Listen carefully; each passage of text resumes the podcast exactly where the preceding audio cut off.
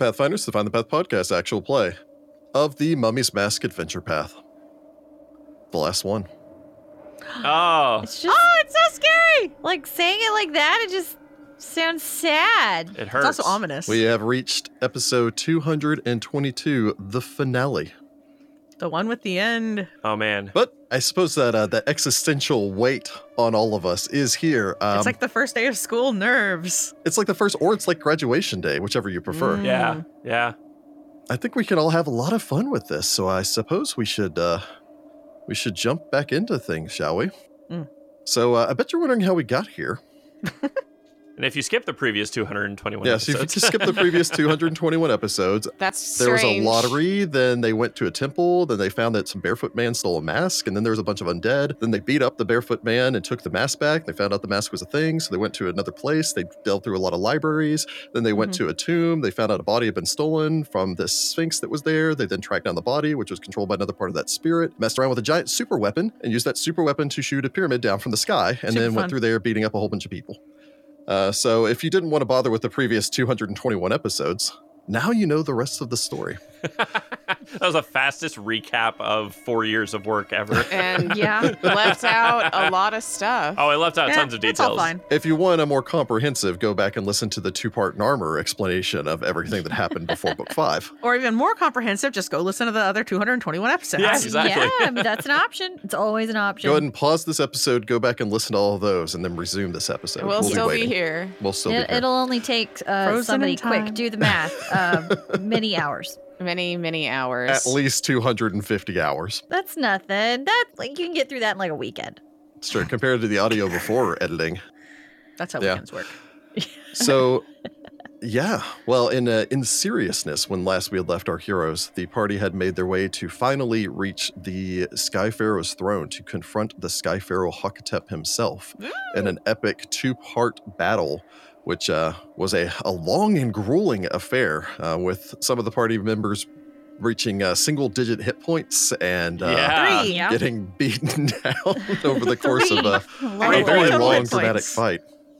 Uh, we had left our heroes in the Sky Pharaoh's throne room, this massive chamber, nine pillars on one end carved with hieroglyphs supporting the eastern side of this chamber, eight huge limestone statues of vulture headed humanoids standing at attention with spears on their sides lining the walls off towards the north and south.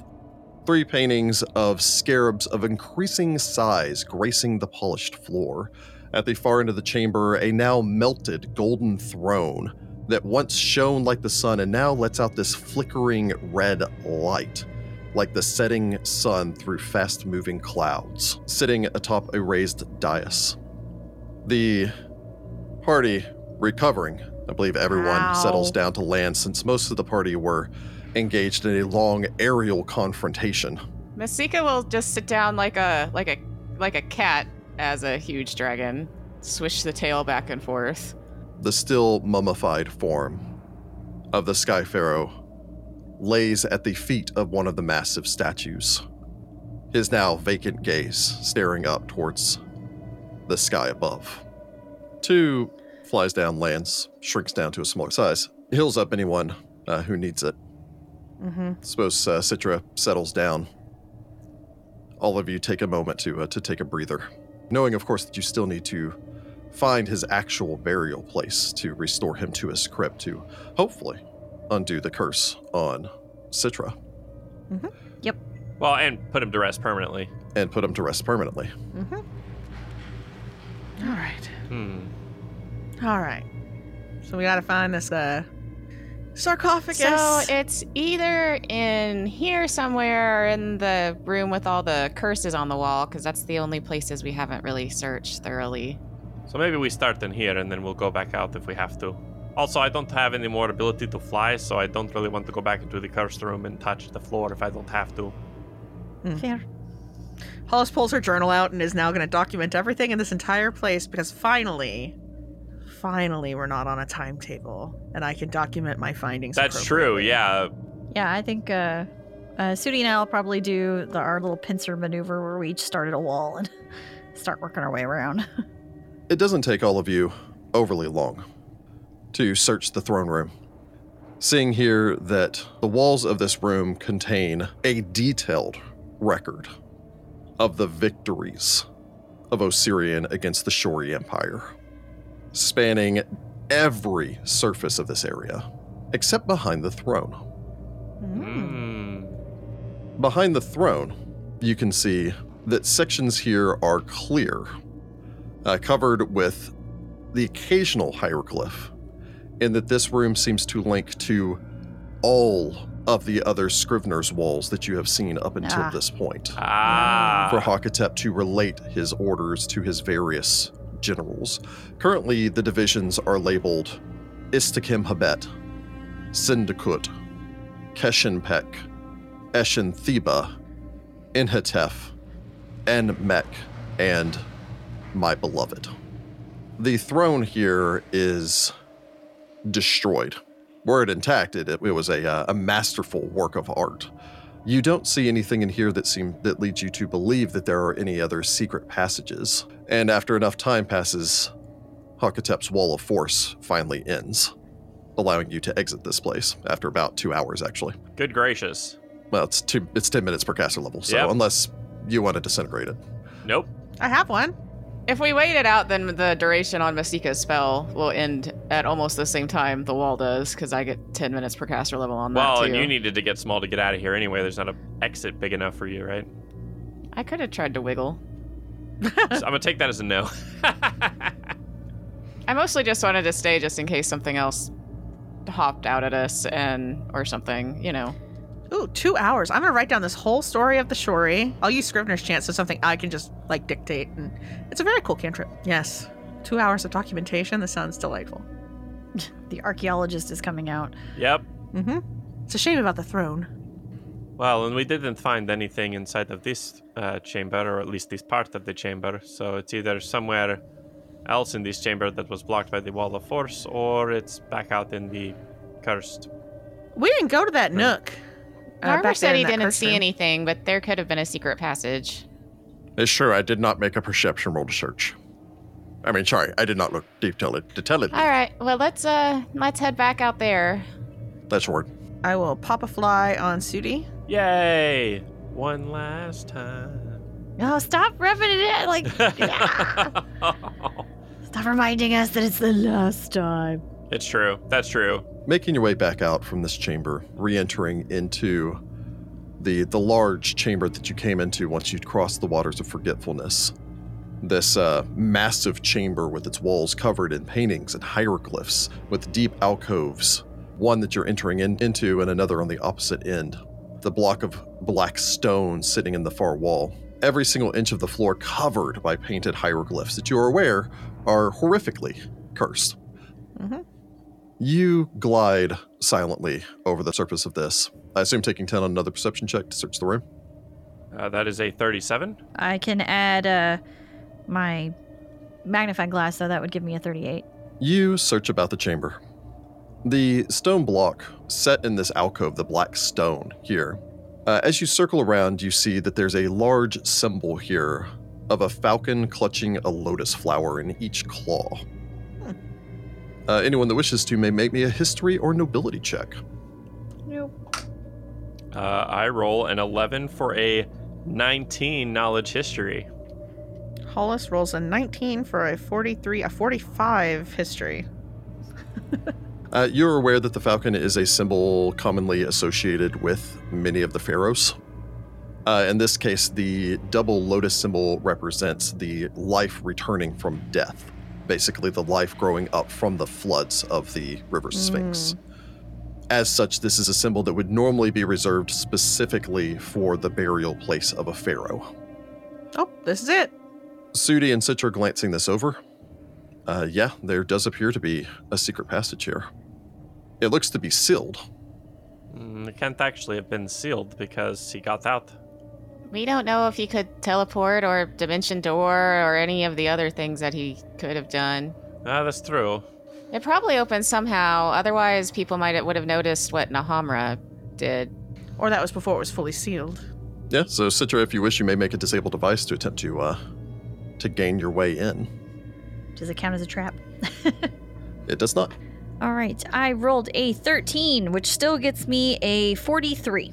You can tell that this door is designed to open not from a depressed switch, but probably from a passphrase. However, you do not have access to the passphrase. Hmm. You do pull out your tools, kind of lean in, wedge them in that tiny gap between the stones. Work slowly, and eventually there's a satisfying click sound as you hear the soft ticking sounds from inside of the walls as the stone block lowers down smoothly on the clockwork gears within, revealing beyond it quite the sight. Oh God. The chamber within is large, not massive in size, but perhaps some 30 feet across from left to right, maybe 40 feet in length. The dazzling floor of this large crypt is made entirely of what appears to be gold, burnished to a mirror like finish. Light reflects from the torches burning in brass sconces on the walls and dances across the floor. Four statues of vulture headed humanoids fashioned from artfully arranged bones stands vigilant in the corner, metal tipped spears gripped in their bony hands. A large golden sarcophagus lies in the center of the crypt, its lid depicting a winged man in royal attire, crook and flail held across his chest, implements that you are rather familiar with from your recent battle, and a blue crown featuring a rearing cobra upon his head.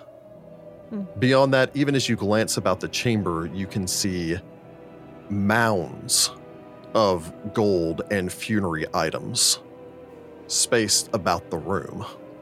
The room is quiet, undisturbed for millennia. As you enter, as you step forward, Hollis, you kind of glance down, sort of skirt around what appears to be a large, irregularly shaped pile of dust as you float your way in. Hmm. Being the only thing that's truly odd and out of place here. Citra, if you wish to go ahead and uh, go ahead and make me a perception roll. You can add that trap finding if you want. oh, here we go. One last trap. Mm-hmm. All right. I rolled an 11 for a 42. That's pretty good. Uh, as you glide in, you glance over. These statues, as you reach up, you touch your Golembane scarab, are not golems. However, you can tell that each of the ta- statues are trapped. Curiously, though, this trap is already disarmed, as if someone disarmed or disabled this some time ago. Oh, like my ancestor? Or the person who was the pile of ash on the floor and got stuck in here or something. Hmm. You can tell that previously, anyone who attempted to disturb the sarcophagus would be subject to four simultaneous lightning bolts, one from Oh. each of the statues. Ow. Can you reactivate it? Yeah, it's well within your ability to reactivate it. It is currently Uh, deactivated. do that on the way out. That's what I'm saying. On the way out, let's uh let's go ahead and rearm that. Yeah. We've disarmed everything else on the way here. We should leave Except him for that with horrible curse room. That's true. You are aware that any interaction with the spears on each of these statues would also trigger this. Don't touch the spears or you'll end up like our ashy friend over here. Why would you want to touch the spears? I look at the spears. Maybe to loot them if they you thought they were worth something. Who's been in here? Somebody. I point down to the ash pile. Oh yeah, Hollis, you have arcane sight on. Don't I you? do. Uh, yes, you can tell that the spears are magical. Oh, Yeah. Okay, they're magical. Uh, you may make a spellcraft if you so wish. I rolled kind of garbage, but that's fine. I get a 33. You can tell that each one of these spears appears to be a heartswood spear. Hmm. It's a simple looking weapon, however, it is a formidable one. Uh, it is a plus two undead bane spear. Wow. There's a lot of layers to that. The Heartswood Spear deals bludgeoning damage when it's swung as a staff, equal to the regular piercing damage that it deals as a spear. When employed in such a manner, it possesses the disruption property. wow. Whoa. Well, dang. so Sudi will take four. It's interesting that that's a thing that you would put in here. That these are undead bane. I mean, Heartswood, but undead bane spears. Well, again, the Osirian don't like the undead. Yeah, Hakotep wasn't planning Yeah. on coming back as Yeah. a mummy. This was never intentional. but wouldn't the people coming in here to loot your corpse not typically be undead? It's kind It of is. interesting. Hmm. Weird. Tis a bit strange. And that's a lot of magic to go throwing at these. Taking them would, of course, trigger it as well. Yeah, I don't really know if we need to take any of his grave goods. No. Nah, probably not. Nope, I just want to know what they are. Looking over the sarcophagus, you can see that, uh, again, it has a depiction of the figure of Hakotep that you are familiar with. Again, from uh, his visage from the mask, as well as what you've seen elsewhere. A bas relief cartouche around the neck of the image on the sarcophagus lid bears the name Hakotep. Hmm. The lock that once sealed the lid is open, Well, that makes sense. if you wish to open it. Check it for traps first. yeah, I mean, I think it's just assumed I'm checking everything for traps. But yes, the, the Oh, yeah, trap was what water. was on the statues that would have shot you if you opened this. yeah. Ah, So I figure Citra's gonna open it up so that we can get ready to put him back in. Citra, probably with a little help from Sudi. Oh, definitely. You lift this up, revealing within an empty interior, pillowed with deep blue interior, bearing the impression of a body. A pillow inside of the sarcophagus where the body's head would lay is embroidered with a symbol of a falcon clutching a lotus flower in each claw. Hmm. Stitched hieroglyphs beneath the falcon reads, Unfurl your wings and seek the sky mighty pharaoh. As this opens, Smasika and two are returning with the body of the sky pharaoh. Sudi, you have a momentary loss of sense. Vision and sound fade. And as you stand there, you hear this crackling sound of fire, not like the silent torches of this chamber, these magical torches, but of actual braziers. And the smell of incense, but something underneath that, something discomforting. A smell you associate with your time in the Temple of Pharasma, the primary healing church of the city of Wati. That smell of a sick room. Your vision comes back, but everything is slightly hazy, almost in a way that you remember from being a young child, almost like a fever dream.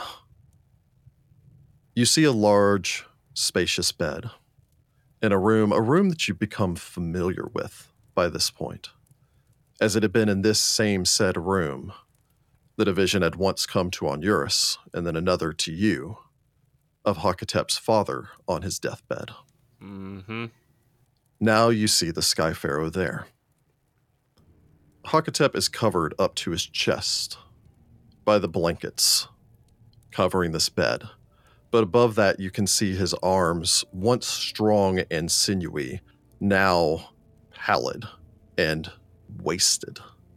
Black veins run up from where you know a wound is in his side from the blade of his brother, all the way up across his left shoulder, along the left side of his neck, and up across the side of his face, as the infection has spread substantially. The entirety of his form is pallid. Sweat beads his face. Towards the edge of your vision, again, everything is hazy. You see a ring of others, although, again, you can't tell if it's the mask vision or if it was his actual state when he was here and the memories that causes all of these people to seem almost insubstantial. You pick out a few as being familiar to you the slender form of Enmek, the stout, elderly figure of Nahamra. On the far end from the balcony, you can even see and hear the soft cooing of the massive storm bird, his mount and, you suppose, oldest friend. Next to the bedside is Hakotep's wife. Here, she doesn't look as frightening as she once did. Instead, she seems to be consoling, lifting up his weakened head to pour water, pouring herself a glass of wine, sipping at it as she holds his hand. The Sky Pharaoh looks up towards her. It will not be long now. My eternal war has ended. She nods. But you have done great things. He looks around, again in comparison to when you had seen him here with his father. There's not the family. They're not the crying children. They're not the close friends. Only his wife and his servants. I will go soon. The preparations are complete. Anubis will guide me, and let them weigh my heart. You will not go alone, his wife says. His brow furrows for a moment before she tips back her wine Mm. and sits it down on the table. Mm. He eyes the goblet for a long moment. To eternity, then. She smiles, leans down, and kisses him, and the vision fades. But sight and sound do not return. As you stand here, Sudi, you feel an almost rocking sensation through your body. For the rest of you, you see Sudi swaying in place, back and forth. As you open your eye again, Sudi, you look out. Not on the sick chamber, but on something that steals your breath. You stand on a magnificent funerary barge, Hmm. sailing down a placid river. Eternal golden fields of reeds stretching to the horizon in every direction, almost lost amongst the low hanging fog, and without even needing to think about it, you know, as a Pharasmin, that you stand on, at the very least, the Osirian interpretation of the dead roads. In the far distance, I can only imagine Sudi being the, the faithful man that he is, making the spiral of Pharasma as you see an infinitely tall spire on the far horizon. Hakotep opens his eyes on where he was laying on a couch atop this boat, sits up and stares into the distance, now no longer sick, but in the fullness of his life. Bedecked in all of the regal refinery that you had seen him buried in. Surrounding here, you can see his Akumen. You can see the various figures that you have faced to get to this point, buried with him in his tomb and awaiting him on his journey to final judgment, traveling with their god king to his reward. As he turns back, you see him start as he looks into the face of his wife, now also in the fullness of youth and strength. The two embrace. He turns, almost lets out a shout as he rushes forward towards another figure who seems to recoil before the man stops. Just a sec. The architect smiles and inclines his head. Here I am. Thanks for not doing the uh, hugging thing. I don't particularly enjoy that, but uh, yes. I was given um, not quite the equivalent of a day pass because this will take a lot longer than that, but at the very least, the leave to come and help direct you to uh, to the to the end. Hakotep smiles, his face breaking into a genuine smile. Before that falters, and you see a tear run down his face as he turns to the young man behind Chisisek. Hakamotus. Mm-hmm. My son. He rushes forward and does embrace him. I'm sorry. You always make me proud. I know, Father. We're together now. Hakotep smiles and nods, turns back to extend a hand towards his wife. The sky cracks with lightning and thunder. You feel a horrible wrenching sensation in the boat under you as everyone looks about in panic. After that, there is a splitting sound of chanting as the sky above splits like a crack through a dome, half black, half white. Mm. As suddenly there is this wrenching sensation, and you find yourself, instead of there, now standing in the chamber that you're in now. As you look up, from your oddly fixed perspective, again, almost as if seeing from the mask, you look up into the aged visage of Nahamra. I have some questions, my pharaoh. The old hmm. man says as he takes up the mask. A scream breaks from one of the other black and white robed men as he stands clutching what appears to be a jar. He stumbles, looks up, and in an echoing voice that reminds you of when you faced Sarathet, says, Nahamra, why? Send me back. I command you. He stands and steps forward, and as he does so, Nahamra extends a hand and blasts him. The body is consumed in flames, leaving only a conspicuous pile of dust with a single urn sitting in it. Hmm. Not what I was expecting, Nahamra says as he looks down towards the mask. But I will find my answers. I apologize, my God King, but I serve a new Lord. He then turns, and as he does so, Sudi, for the last few moments as the vision fades, you hear the distant cries of confused loved ones, the sound of a boat bereft of its God King, and the last fading notes of the scent of pure water and an eternal field of golden reeds. Your vision returns as you stand in the now other occupied burial crypt. Sudi will reach a hand up, touching the mask of the forgotten pharaoh, giving it a small tug and removing it from his face as it reforms into the visage of Hakotep. Reaching his other hand up, he removes the headdress. I believe that we have gone full circle then and seen everything we're going to of Hakotep's life. He turns to Citra, handing both of them out. Then let's finish it. It's time to put him to rest. Masika, with the aid of two, I imagine you place the pharaoh gently back into his sarcophagus. Yeah, you know, arrange his clothing and items and the crook and the flail and cross his arms over his chest and Mm-hmm. the proper stuff. You place him back to rest there. Back in the way that, again, as evil as this man was, undoing the wrong that was done to him. Mm-hmm. Yeah. Citra, you hold the, the heavy mask in your hands.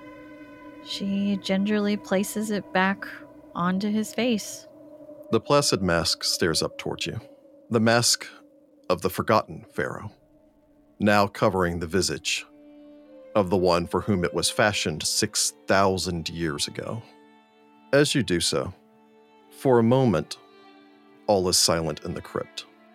Then light seems to flicker within the mask's sightless eyes, before slowly expanding to cover its entire golden surface. You feel this tingling sensation, unfamiliar to Masika and Hollis, but in a way that brings back memories to Citra and Sudi of the call pulses that you had experienced in Wati. Mm. That build up of energy. Somewhat familiar to actually Hollis and Masika, as you'd experienced something akin to it when you defeated Sarathet and banished the spirit of Hakotep back to his body. A ghostly figure rises above the pharaoh's dead body. Hakotep, as he appeared at the height of his reign, his jaw and his countenance with a certain resting expression of ruthlessness. He looks about, looking over all of you. The God King gives a tilt of his head, of acknowledgement, perhaps even thanks, before his form begins to dissipate, as if slowly blowing away like rings of smoke in a breeze.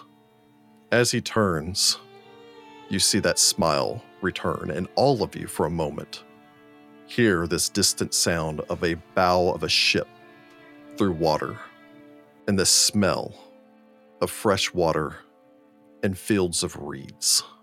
Faint whispers drift about you until those too disappear. After a long moment, leaving behind only the silence of a grave. At long last, the soul of the Sky Pharaoh passes on into the afterlife and the judgment that awaits him there after 6,000 years of postponement. May the Lady of Graves judge you fairly. It's time for Anubis to weigh his heart. Sudi will reach into his bag, pulling out the fancy incense that I bought three books ago. Oh. Oh, wow. Pull out his flint of steel Oh, wow. and spark it off lighting the incense. The smell of this incense fills the room. I imagine Sudi, being a Pharasmin, you take a moment to offer up the proper prayers. And then collectively you can close, and even without the key, with Citra's skill, relock the sarcophagus. Nice. Very nice. Activate the trap and Yeah, seal this the trap. door. Basically, we'll see ourselves out with all of us stepping outside and Citra rapidly like re-enabling all of the traps. Stepping back free of the chamber, you can infer, probably Hollis would be the one to infer this the first, that the hieroglyphs on the matching symbol inside of the sarcophagus are probably the same as the password for this door. Hmm. Hmm. Perfect. Good to know. Turning back and speaking the words, Unfurl your wings and seek the sky, mighty Pharaoh. The door slides silently back into place. And with any luck, no one will ever go in there again. Here's hoping. Well, I think we should see ourselves out. Yes. I think that is the best plan. We have trespassed enough, but we've set right a true wrong here today. And in the process, Tu says into your minds, secure the safety for your people for hopefully years to come. You have all accomplished a great deed. Well, thank you for your help. Of course. Your assistance was definitely wanted. Yeah, and um, yeah, if you don't mind doing that one last favor of getting rid of that Grave Knight armor, that would be awesome. I would be happy to toss this into uh, uh, the positive energy plane and quickly escape before uh, it does any permanent damage to me. But let's get all of you out of here first. Hollis walks really slowly with her notebook We're, out. we're doing that thing where all of us want to leave, but Hollis we're like pulling by the I back mean, of her, yeah. her She's an collar. archaeologist. What do you expect? This is the last time I will ever see this place. I want to document as much as humanly, well, elfinly possible. Elvenly possible. on the way out, Masika will give the chime that we didn't end up using, put it back in the dwarf's crypt because that's Mhm. not ours. And yeah, I imagine as you leave, you also take the time to restore any of the bodies that you need to back to their crypts. Yeah. Even if it's just the the remaining ashes left over of Campathus. yeah, kind of sweep them into our hands as best we can. And okay, Yeah. Vacuum up real quick, dump them in there. you take the portals back and return back to the central chamber, the hall of the aromatic infundibulum. A long moment after you enter, you pass by the one piece of machinery still fixing itself, smoking notably less than when you'd Mhm. first entered, before this hazy blue figure materializes the aged form of Sahila. The Shory Aeromancer gives you a smile. Well, you took your time, but you did it right. I respect that. Sometimes it's about quality, not speed. Yes, yes, I know. It's a classic story statement. You can have a cheap, fast, or good, but you can't have all three. Hmm, I write down this proverbial wisdom. Well, I suppose then, thank you. Are you going to be able to find your rest now? Oh, yes, I've got whatever husbands I can find in the next life to go and catch up with. You have done what I have asked, and for that, I thank you. Well, Hakotep was a Well, jerk, but nobody deserves their soul split into three pieces. I'm just just saying. For sure. And he'll receive the judgment that he deserves, but no one deserves to have been sundered the way he was. it wasn't his fault. So off with you, and off with me. She nods, that being a her equivalent of a goodbye. All right. before she turns and walks. It's odd because the distance that she travels seems to be much further than the distance that you see her walk.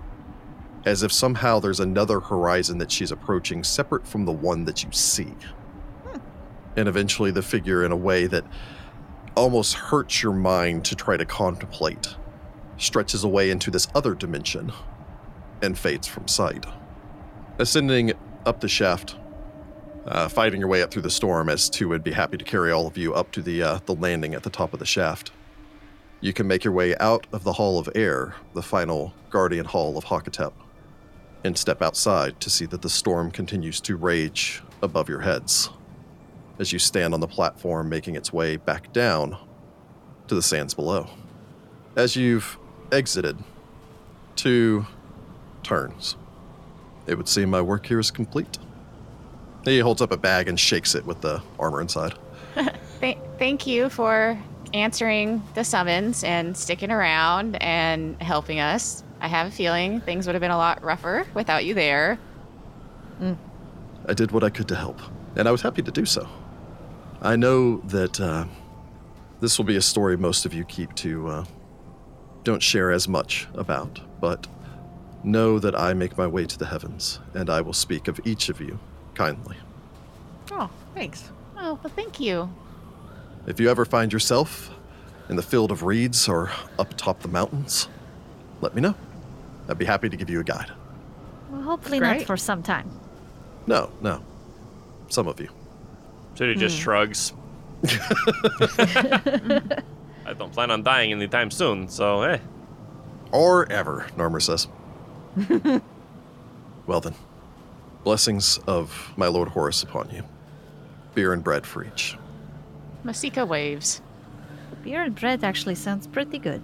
Yeah, how's his tummy growls? And may today not be your day. And may tomorrow not be yours. He smiles, turns. There's a halo of fire that bursts from his wings as he steps through an open gate into a blinding light hmm. before it disappears, leaving all of you standing alone.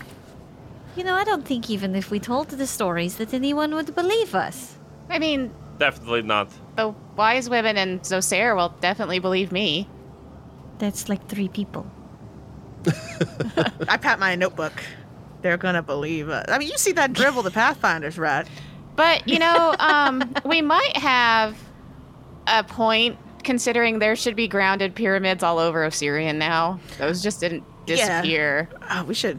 Oh, how y'all feel about beer and bread? Because I do have a teleport, and we're not in that pyramid anymore. Well, I want to make sure this thing takes off and pe- someone doesn't randomly happen to happen by and shenanigans start. So I, I'm going to at least wait until the pyramid is. Woo! Masika waves her hand up towards the air. A mansion it is then. And, And I Citra think- still. Citra is going to go and, you know, have a family thing. That's first. So we are not quite done yet here, so I think let's uh, maybe take a walk. Sudi points down to the stairs to take us to the bottom of the pyramid. You descend the stairs. Head off, I imagine, in the direction outside of the slave trenches of Hakotep, the Kepsutanum, where the lightning storm continues to blast out and up. You make your way towards the cliffs that overlook the trenches.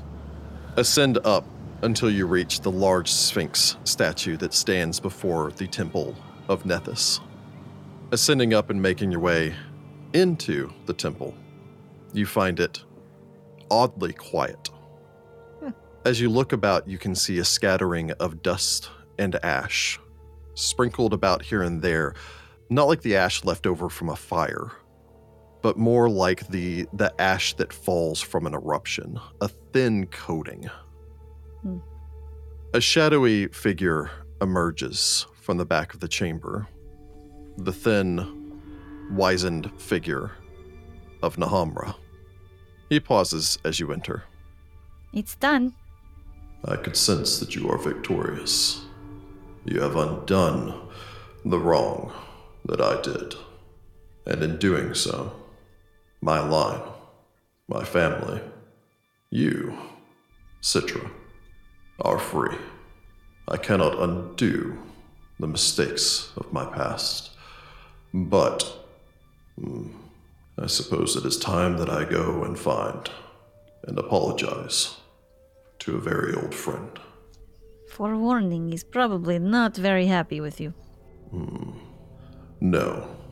No, I imagine not. He looks off to the side as a wavy, insubstantial black shadow steps out. Again, in a way that probably always makes Citra's heart twist. So small compared to your taller stature now. Nahamra gives one last nod to all of you and then without ceremony or pomp, collapses hmm. into a thin pile of dust. The young figure makes his way forward towards Citra. I figure she reaches into her pack, pulls out one of the vials that we've managed to hold on to, despite everything we've come across. Mm-hmm. Despite my best efforts, Yeah, yeah. definitely. almost got Hollis twice. I my know, seriously. And holds it out to him. It's your choice. The world is different, but I would like to see you again. The figure seems to struggle to speak.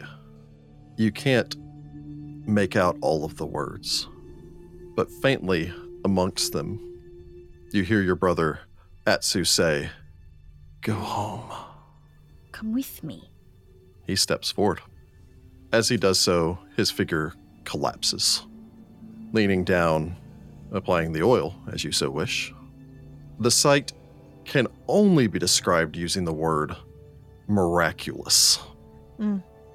As the boy essentially is reformed from the dust and ash that composes him, his essential salts, if you will, as the entirety of his form reconstitutes. He sits there shivering for a long moment. You can only imagine the shock of that as he stumbles up to his feet, ungainly on legs that haven't seen use. Technically speaking, ever, considering that this is an entirely new body. Uh, uh, I figure Citra like takes off her cloak and like wraps it around him. He shudders, and for the first time in nearly a decade, the bright eyes of your brother now, for the first time ever, look up at you. The boy gives a faltering smile. You, got the big. he it's been a few years. he bear hugs you, like squeezing as hard as he can. I promised you. You crazy girl, you did. Thank you. I you. told you when I put my mind to something, it will get done. I should have known you were too stubborn to let me die for long. He shrugs awkwardly, gives kind of a wave to everyone else. I, I got your names earlier. I'm I'm Atsu. Masika waves. It is a pleasure to meet you, Atsu, and welcome back to the land of the living. Mm-hmm. Thank you. Thank you all. Anyone have an extra pair of pants? I Um, don't is he think pants I naked? have would fit you. Yes, he comes back naked. Of course he does. Yeah, he doesn't have anything. I mean, he has I like assume that's why on at he This is not a children's yeah. show where when they get turned back, they. I assume the cloak was both clothes. for, for warmth and modesty, but you know, the dude like a Yeah. decent pair of pants. I mean, I do have a spare hot weather outfit. I have a golden bikini. Masika says, rifling through her bag. Hollis looks at Masika like, this is a child, Masika.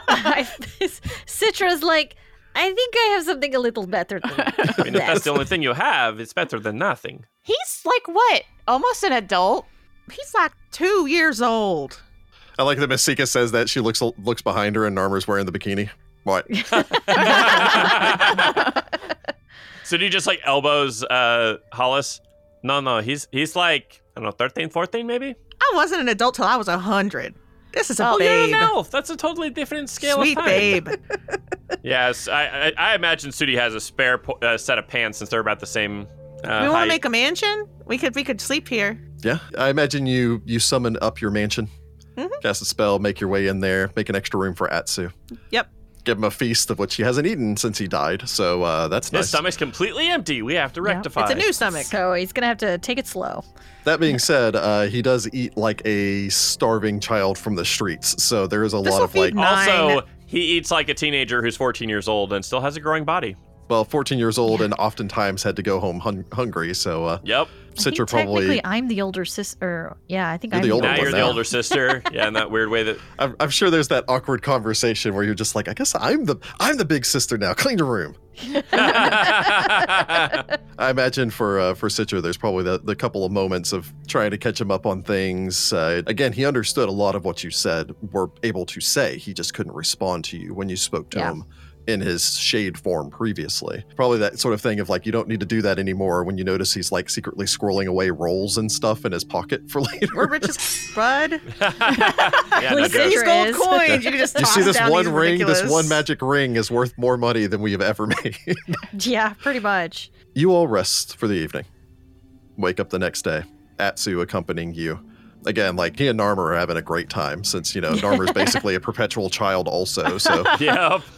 Just ex- exchanging the the crudest jokes that he never could share with his uh, his little sister because they're too Oh uh, too offensive. Oh no. Wait till he finds out she's got a boyfriend. Right. And he's like, "Hey, that's my Judge little him. sister." And Falto's like, "Okay." What? I mean, technically true. You exit out of your magical mansion and step outside. I imagine all of you wait as you can tell that the storm is steadily dissipating until eventually the storm falters. The electricity fells, and there's a strange sound, like a metallic screeching sound, but lower.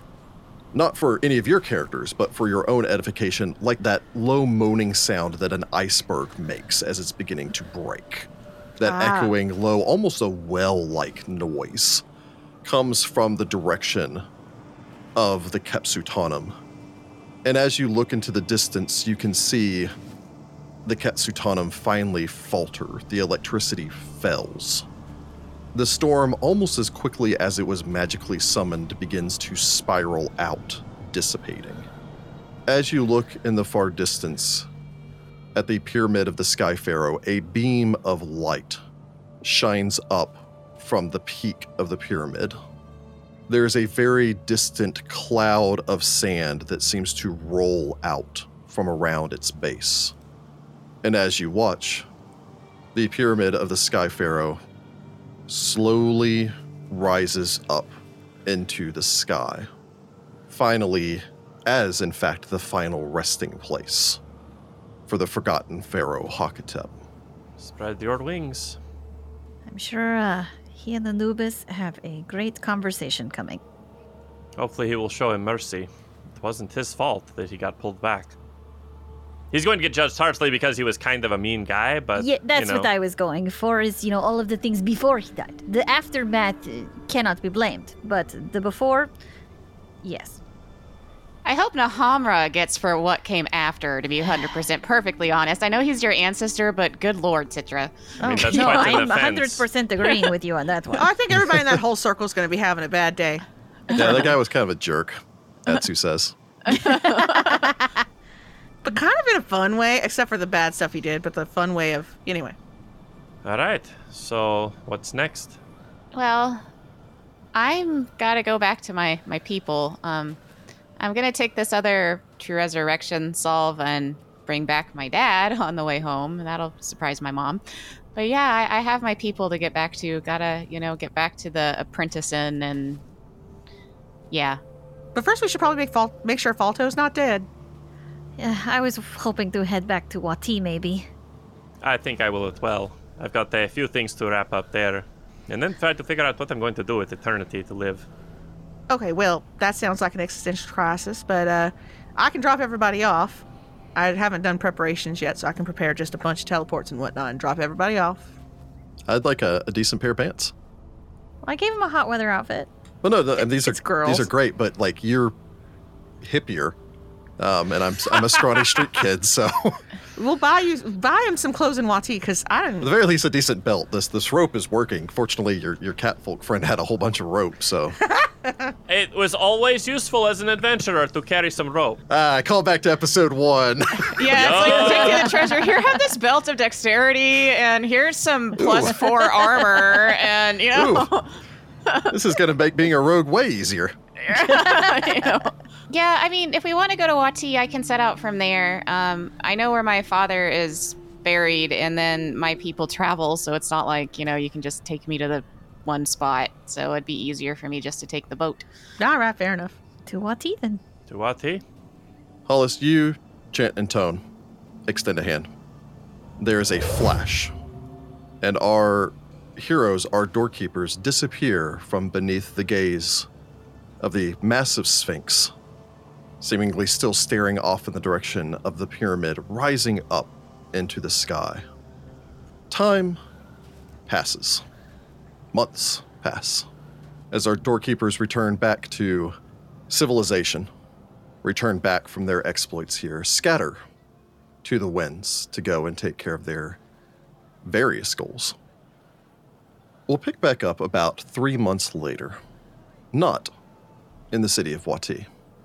Instead, we see in a hidden, secluded valley at the base of a massive mountain, known throughout all of Osirian as the Pillars of the Sun. Here stands an ancient monastery surrounded by an old and derelict village. A village once dead, now beginning to once again teem with life. A solitary figure sits upon the steps, the stone steps of this ancient temple, known to all of you, even though the doorkeepers never step foot there, as the Black Fane, Oh man. the temple of Sekhmet in the parched dunes, where the fated made their way some time back to deal The with Fated the and Segura. and Segura. Mm-hmm. Plus one. Sudi, you sit upon the steps, looking out over the city, stretched out below you from atop this wide set of steps, the nearly 100 stairs that lead up to the temple. It's a great workout. As you look over the village, once when you'd arrived, just dusty stone, now with various bright colored canvases covering portions of the building. And amongst them, you see the variety of the catfolk, people that once lived here, now after years, the entire span of your lifetime in exile, returning to their now secured home. As you watch, you see a caravan slowly rolling into the city. The first of many caravans you expect as now that the Black Fane no longer needs to protect the shining trapezohedron. This place, this natural oasis here, can serve as another site, another bastion. Having been able to secure it and revitalize the nature around here, I imagine probably with the help of, uh, you know, your good friend and, and now neighbor out in the parched dunes, Masika, who could Yeah, at the very boy. least, you know, control weather and summon rain and do all that good stuff to kind of help with things here. Yeah, I mean, Missy could help out a friend. Yeah. You see as the caravan rolls up, the catfolk having returned back to their ancestral home. Six figures begin to approach up the stairs. The five in the back keeping a respectful pace with the one in the front. This elder catfolk, the leader of these catfolk in uh, in exile, Serva, who you had met with previously, Oh man. watches you as he approaches his way up. Again, grizzled, scrawny, white muzzle scarred uh, from years of, you guess, hard living. He reaches the step that you're on, grunts loudly as he holds his staff and uses that to help him sit down next to you. Gives you a big lopsided smile, all teeth, uh, broken front right canine. He's a little mangy cat. I assume this is where I'd find you. I wouldn't forgot want to be anywhere else. Sitting up here like one of these big statues. I mean, sometimes I do turn into a statue. It's very relaxing to not have to exert any influence to be. Must be terrible when you turn back, covered in bird poop. You get used to it. Yes. Now, who have you brought me here? He gestures towards the other five, two young women and three young men, who kind of stand at, you know, straighten up their backs a little bit as he gestures down towards them.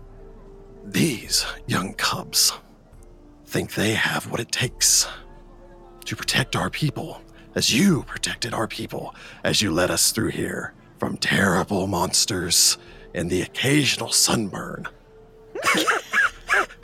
I totally forgot he was like this guy. Oh my god. so killing me. much. So you think, all of you, that you have what it takes to join the Eyes of Ra? One of them gives you a nod, steps forward onto the step above the others. A, uh, a broad shouldered, piercing eyed woman. I think so. You shouldn't think so. You should know so. For if you join the Eyes of Ra, you must be as the stone, implacable, unbreakable, without doubt. You don't move, you make your opponents move. Okay, young Padawan. Three months was good for Sudi. Yeah. So he's been He meditating for three months straight, alone! He's collected so much information and confidence and mausoleum is ability. full. And, yeah. His little mind palace is just a itty bitty bit bigger. Yep. One of them hops forward next to the uh, the taller woman. So like teaching us to punch through rock. I mean, Like like chopping a stone in half. Can you chop a stone in half? eh, That'd not be really really cool. a stone in a half at once, but stone is not moved so easily by single strikes. It is the constant application of force. So, you have to learn how to wear down your opponents. The powers that I can give you and the training can only get you so far if you lack the will to apply it. or you just find their kidney. Citra pops up. Citra's not here. Shut up, Citra. What's happened with magic? I'm having a moment here, Citra, please. The younger, the smaller of the two young women steps forward. Well, obviously, we don't know exactly what all we can do, which is why we've come here to try to learn. And you're supposed to be the, the last Eye of Ra, which, uh, no offense. O- only having one eye can be quite a detriment if someone uh, someone takes it. Su- Sudi points at the eye and gives a little, yeah, I know. Literal, right? So uh, it's more, we want to protect our people, and that means training and learning. So if you know how to instruct us, to teach us, then we're ready to learn. All right. It's not going to be easy. Probably going to hurt a fair bit. Probably a lot. If your will is strong, it'll all be worth it. Sudi takes a step to the side, embiggens himself, Aha, Oh my god, Sudi. looks down at all of them. Why don't we see what you've got? So uh, I suppose after a short period of time of beating up children, Oh, come on. He's not beating up children. He's literally just letting them punch him, and he's correcting their forms notably as they they're punch also him. yeah the, the youngest is also like 15 they're in the 15 to 18 range so some of them actually might be a little bit older than sudi No, they are, yeah. if they're like Yeah. 18 plus, months. they're older than Sudi. you spar for a short time One whole minute. yeah many of them uh, they're a little bit bruised by both uh, i doubt very seriously any of your punches more of your trips sweepings throws all the rest of that stuff the more incapacitating training portion of that uh, their egos equally bruised by uh, serva's occasional snickering laugh from the side as he watches with uh, with general entertainment you finish your initial practice with them. All of them seeming to be even if they're not necessarily naturally gifted eager to learn embodying the the most important aspect as far as uh, your mind as far as the training that you learned amongst the priests of pharasma in the voices of the spire which is always get back up again. Mhm. that you can't always control if you fall but you can always control if you get back up again. As you finish here you look down to see a figure waiting towards the base of the stairs. Someone you assume who's just arrived from this caravan the new caravan bringing both supplies as well as in a complete change from what this place has embodied for years. Non catfolk settlers, mm. people interested in coming here and settling down here. As you look down, you see even from here with a with your one good remaining eye, although your exceptionally high perception score, I do have a ludicrous perception for only having one eye. the thin figure of Idris, who has made the long journey from Wati all the way out here. Sudi does not deserve her. No. Sudi, uh, Jessica just will. nods silently, like, Yep. no, Yeah, no. we all know this. She's too good for him. Uh, Sudi will click on his uh, winged boots and then Oh my God. lightning fly down those stairs straight at her. Pulling out all the tricks. I was gonna say now that he's not having to fight for his life all the time, he's like, I can aha, I use it can use whenever any of these when I want. want. It's amazing. really showing off that 17 year old mentality. Big Aang vibes I'm here. 17 forever. I'm 17 forever. Hopefully not mental. Oh, God. No, he had wisdom. You saw he had three months worth of wisdom. It helped. Idris rushes up and uh, and hops up. I suppose Sudi scoops her up as she uh, wraps her arms around his uh, his corded, muscled neck. You made it. Yeah, it's uh, it's a long trip out here. I wish you still had your wizard friend to just whoosh Ah. around, but It's all right. It's a bit of a journey, but I don't know. I think it might be home. Finally. For me. I think we should break up. I would love that ending. Dude, if she came all the way out here to break up with him, that would be hilarious. Again, he deserves it. Well, it's not like she can text you. we need to talk, Sudi. And I was gonna say she has message, but I can't really message her back. Uh, I was just imagining how many people in this fantasy world break up via sending. Probably a lot. Sorry, I've got to Oh figure my out how to break up with you in 25 words. I me a think long time. we should see other people. It's, It's not, not you, you, it's it's, me. she smiles, I suppose, as you set her down. Well, I mean, it's got potential, and uh, I mean, I do like catfolk. She gives you a little like poke in your side. other people will come. But uh, I think we'll build it up into something, something really great. I've got plans. All right. Well, where do I stay? Oh, right this way. Come on. He like grabs her hand in like that really cute, like you know, over enthusiastic teenager way, and starts like leading her up the steps.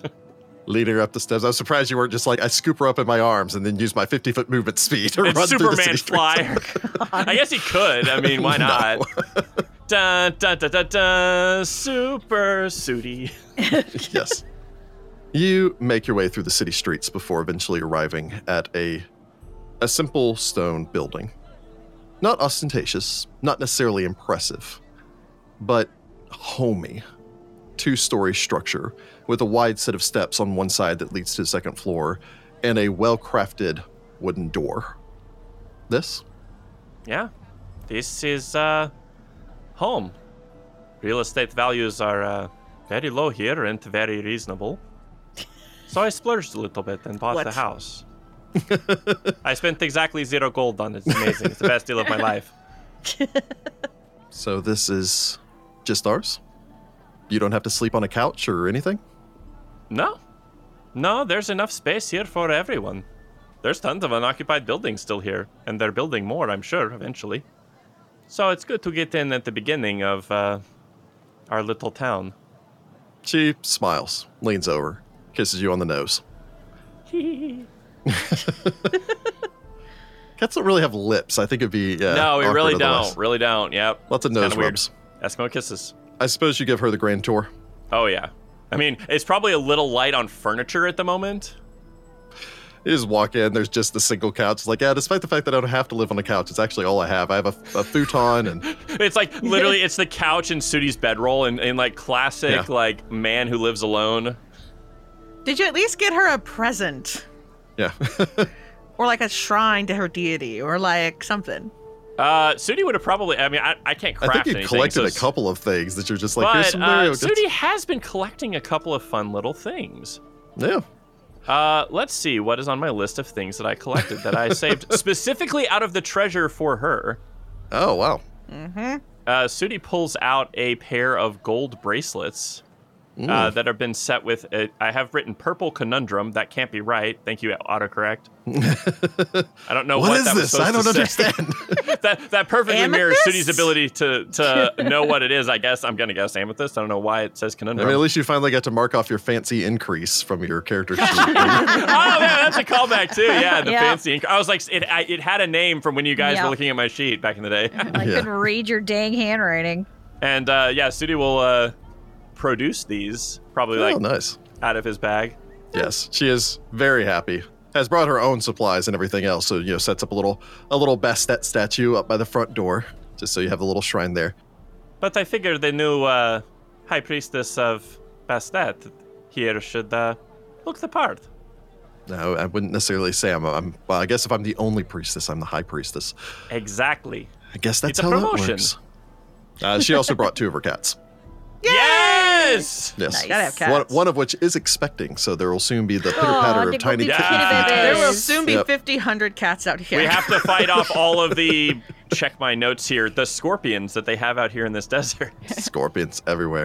Of course, she's been uh, on the road for this entire time, so I imagine eventually you get her settled in as she decides to rest up.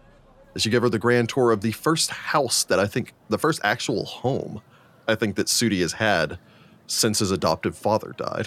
Yeah. Sudi has never owned anything, really. Yeah, crashing with someone, well, technically didn't even own that then. I was going to say, no, uh, Sudi was staying at, uh, if he wasn't staying at the Temple of Bastet, he was staying in uh, the Grand Mausoleum. So, yeah, Sudi's never Had a even home. rented a place. Yeah. I imagine as she uh, rests up, you uh, step back outside. Looking up across the distance, you can see where the uh, the fresh-faced young new recruits, um, after you left, are like practicing throwing one another with one of the step, grab, arm, turn, pivot, uh, with the pivot with your waist to throw yeah, people. Su- Sudi definitely uh, couching them. If you haven't actually done that, you can actually dislocate somebody's shoulder doing that. So, how to Yeah. do that properly without dislocating somebody's She's shoulder? like, oh God, wait. Or, or how to do that with dislocating someone's shoulder. Or yeah, really and then want it's like if you actually want to hurt them, you just hold the arm out like that, and boom. Yeah. As you uh, you watch, contemplating probably your your new existence as a mentor, as the uh, the old cat on the mountain, up here training the new eyes of Ra. Yeah, I, I'm gonna have to find some fancy title for me as like leader of the Eyes of Ra. I guess I don't know. The first eye of Ra. Oh, maybe, actually, first eye they're probably the fits really only- good. else gives you the title. If you're That's the true. only t- Eye of Ra, you become the leader of the Eyes of Ra. Sir. I It's a mean, seniority game, and I'm here the longest until I die. Which is never. I'll always be first eye. As you look up the distance, a shadow passes. After a second, you hear a soft thump. And as you turn, a lean figure slinks around the corner. The broad wings of Tedasura folding back against her lionine body as the Sphinx emerges from between your house and the next. She saunters over, settles onto her haunches. To what do I owe the honor, Tedasura? You are victorious in your quest. I was. Chissisek's tomb is safe now. With you here. With your friends. In the desert. I begin to roam again. Really? Anywhere in particular? I had heard whispers of your actions here, and I have come.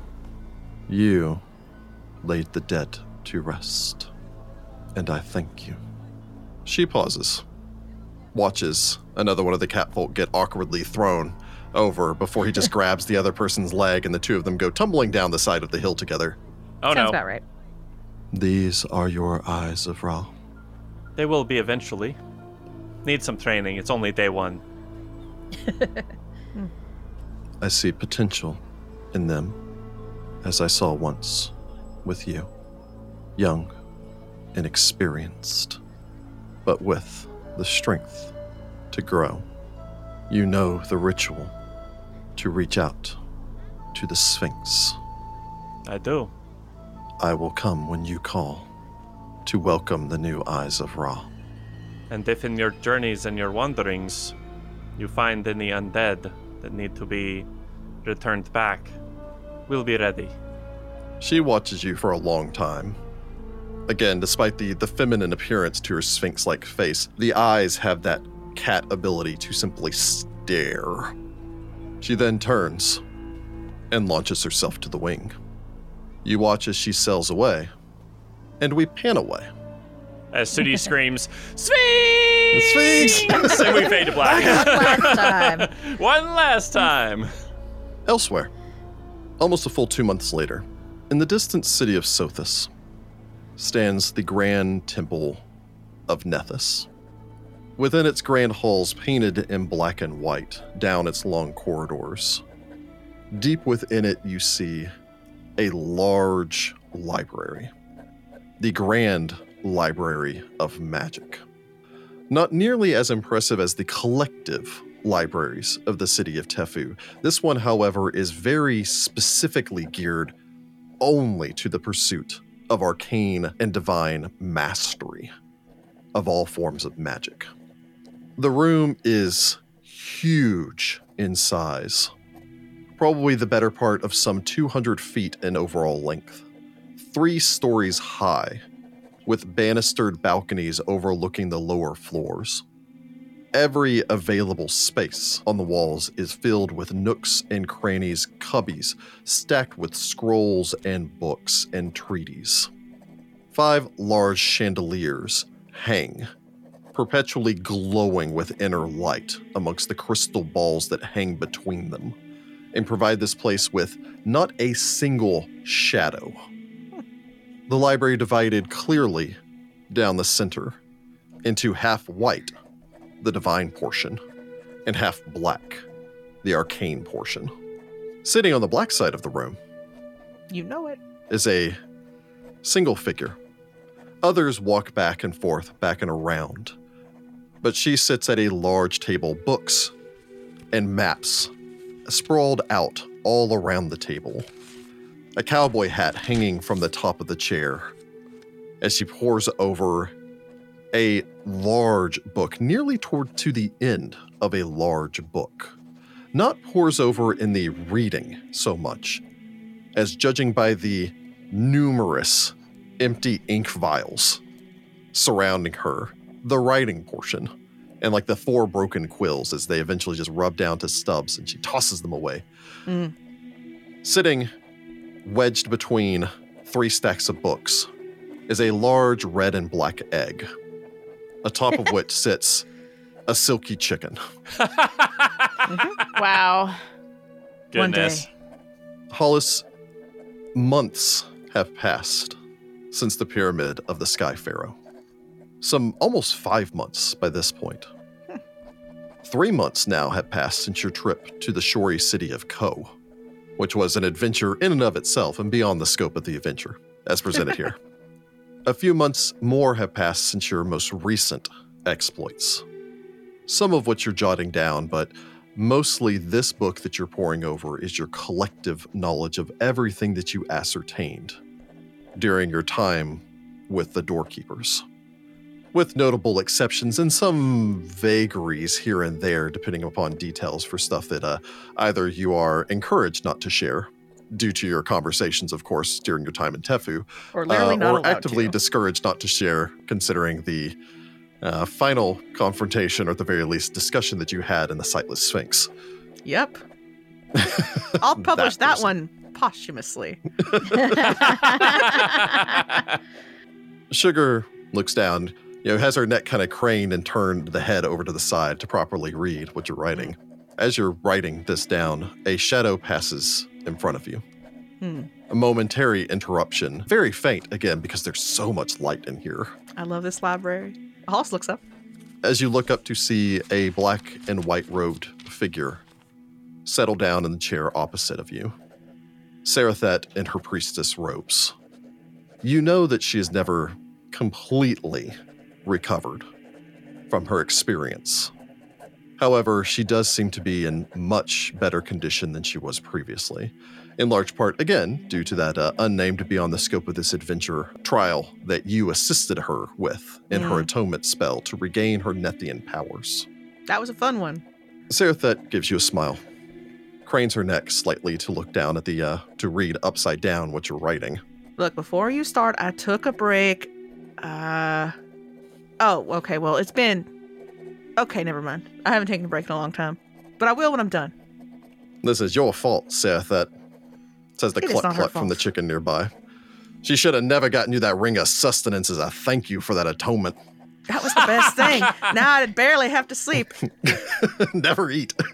and never eat. I haven't had to have, I haven't had to take a bathroom break in five months. Gracious. Get a lot of writing done. That's fine. She can't understand me. Mm. Sarathet shakes her head. I was just going to ask you how it's going. Oh well, the endings are always the hardest part. I think I have everything up until then, but it's hard to decide when to end. I mean, I know mostly this is a magical treatise, but there's a story, a narrative through line that needs a wrap up. That's always the question, isn't it? Hmm. Beginning a story is very difficult. Ending a story, well, that has expectations. Mm-hmm. Sometimes it helps to work into some sort of uh, meta narrative, if you will, about the idea of endings and easily into your story so that it seems to mesh unobtrusively, even Mm, about the very nature of endings. That's definitely not something that we did at all. certainly, certainly. that is Not- is definitely not a bad idea. Or something dramatic could happen and I could get interrupted before ending it, never come back to finish, and it could serve as a mystery that launches someone else's adventure. As long as it's not one of those contrite things like a sudden marriage or something like that.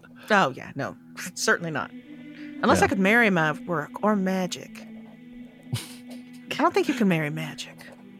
I think that, that isn't that by definition being a, a priest of Nethys. You're literally marrying magic. Mm. I'm married to Nethys, I'm sorry. but not the guy because eh, that's weird. uh, Nethian nuns, that's an interesting concept. Yeah, just being a net, like a Nethian nun or, or a, a monk. Yeah. Well, I'm sorry to interrupt, but uh, Sure. you do have a visitor. What? She Who? shrugs, gestures. Standing awkwardly by the, the doorway, you can see a young priest of Nethys waiting. Uh, as you glance over, he very awkwardly just raises a hand and kind of waves a little bit. All right. Hollis will stand. For a second, she looks a little disappointed because she hoped it was one of her friends, but it's not. So she picks up her hat Aw. and put her, puts her hat on her head and uh, kind of does the, the reverse Riker off of this like seat. Reverse Riker. The reverse I love it. Riker. Yep. Considering I was picturing it as a high back chair, I think only an elf could pull off a reverse Riker. Right? As you stand up, your naturally long legs swing over the top of the chair. I saw it as Take kind your of a hat, bench, flop it but it's all top of your good. It makes a lot more sense as a chair. I was really hoping, you know, it was going to be Masika. She could turn into a dragon. She could come visit me. That would have been cool. Or Citra, she could have learned teleport by now. What? That's only That's like definitely fifth not level Sudi spell, because sixth Sudi is walking. Masika has a sand boat. She can sail wherever the she wants. She can take That's a whole true. like cadre of people with her. I look at Sugar. That's. Guard this with your life because I don't want to have to ride it again. It was a lot. I'll point out that I'm a familiar, so my job is to guard it with somebody else's life. Guard it with Sarathet's life. All right. All right. I'll perfect. cluck loudly if something happens. Good. Good. Good. Wait for the stupid rock to finally hatch. She wiggles her butt to get back into place. It's warm though. Um, and then I guess I'll head toward the the guy, the kid. The young priest gives a smile and nod. Um, yeah, just just this way. Um, All right. please follow me. Uh, you're uh, you're Hollis, right? Mm-hmm. That's me. Who are you? Miss oh Miss, Miss Starkweather. I apologize. Meh, Hollis is Um, fine. Uh, uh, a, a hin. Um, I'm, I'm just a just a young priest. I, I started a few months ago, and I, I heard that um, that you're you're very good. Thanks. How'd you get started? I was, I, I was sitting in my in my room one day, and a a, a, paper airplane came um, Hmm, sure. sailing in through the open window, and uh, I, I opened it, and um, Amazing. Hmm. there was some some writing on it, and uh, it, it, here I am. Oh, I like that. That So- that is interesting. He leads the way. Um, th- there, there are uh, three people to see you here from uh, from the, the church. They Oh, from the church. Uh, Hollis was happy and then sad. This is a roller coaster for Oh, Hollis. emotional Oh, roller coaster. Um, they they look kind of uh, uh, scary, but um, Which church? our, our our our church. Oh, okay. We all kind of look scary sometimes. It's maybe not a great vibe. I don't know. It's all of y'all bristling with Need a magical new pa- PR power. campaign. You're led down a long corridor, a second corridor, a third, back up towards the front of the temple, before he takes you down a side passage that either you've never gone down before, you've never noticed before, or it's the Temple of Nethys. It may have never been here before. As you follow this side passage, eventually he stops in front of a room, gives you a, a nod, as I suppose you kind of dust yourself off. Uh, mind you, you've been. This is the least dusty you've probably been in months now. I'm since, covered you know, in ink though. Yeah, you're covered in quick prestidigitation before you open the door. Yeah, get the ink off Um, my hands. Clean right. myself up real quick. Hold up. The boy opens the door, and you step into a circular chamber. The walls are covered in beautiful murals of the great works of Nethys. Hmm. Three along the right, three along the left. Uh, in traditional Nethian fashion, showing him raining destruction and building cities. Delightful. Three figures occupy the room around a central circular table. Mm. sitting atop which is a box, some maybe two foot by two foot and about a foot high. All three of the figures turn as you enter. One is tall, one is short. The third, the one in the center, is neither short or tall. Mm. All of them wear robes I of black. feel a and riddle white. coming. Yes. oh, I love it. I'm ready. All of them wear robes of black and white, although their actual accoutrement is somewhat lost underneath the long cloaks that they wear that are also pulled up over their head in the same checker pattern. All three of them wear masks in a way that probably immediately makes you stutter step with your, your negative experience with It's like, masked oh, individuals. dang it, here we go again. All right, this is very cloak and dagger. The masks are each half black, half white. The door shuts behind you as the uh, the young man quickly kind of steps out. Although you get the impression that he's uh, he's waiting outside. Listening. Uh, although as the door shuts, you hear nothing outside, Ah, good. and so you can only imagine that privacy has been assured. Mm-hmm. The central figure steps forward. Hollis Starkweather. The voice is indistinct and difficult to hear. You got me at a disadvantage there, pal. The figure lowers their head, reaches up, removes the mask, and sets it down, revealing underneath the piercing gaze and chiseled features of Deka Ankeret, Huh. the Hacha of Tefu. oh. Okay. I did not expect to get a visit from you. I don't think you should have. Hmm. I've traveled a great distance to speak with you. All right, let's speak. We have learned much of your journey, but not all. When you and your friends came to me that night Mm-hmm. after the loss of your companion, I told you that there were factions within the Synchrosent Order of the Blue Feather Mm-hmm. that were interested in opposing you. And I also told you that there were factions interested in protecting more than containing the secrets of Osirian. Mm-hmm. A schism has developed. Hmm. Well, that's on brand. My brothers are interested in aiding in this. She extends her hand to either side to the two other figures who watch on, again, from beneath their masks. I don't love these masks, but I'm just going to be quiet about it. we would like to add a more powerful figure to our numbers. Let us simply say that there are leadership positions available in the order for one dedicated enough to the all seeing to take it. Interesting. The two figures remove their masks, revealing the handsome face of one Kelru Yeah. Yeah. and the at the very least understanding expression even though obviously not necessarily pleased to be here of azaz His Nice. perpetually annoyed face. I Yeah. think Zaz and I at Perpetually kind annoyed of got experience. along. they, they had a little bit of a rapport going Yeah. kelru smiles peace friend peace It's been a long time. it has been and i hope my presence here assures you that our esteemed colleague he gestures towards Deka is being honest when she says that she is interested in aiding the expansion of knowledge. Knowledge. Knowledge is good for all. Hmm. and i hope this means that we can trust you. I mean, I'm definitely all about expanding knowledge. Uh, what specifically are we kind of thinking about here? Because I do have a condition, but we'll get back to it. We're gonna negotiate. Azaz just sighs, glancing off as if I was really hoping this would get along faster. Deka on carrot. Does he look stronger? What's his thing? I'm going to size him up real quick. I cast Arcane Sight. What's his highest level spell? Uh, no, I don't do that. Deka Ankeret looks down towards the box, That now, as you approach a little closer, you can see in lapis lazuli across the top of it is a design of a blue feather. So cool. Our goal is to find more of the history of our nation, to collect this knowledge, and to ensure that were a situation to arise akin to what you had faced before, that there would be Nethians in place, not to bury it, but to deal with it. Great. Small thing, small condition. You gotta let Citra back into Tefu.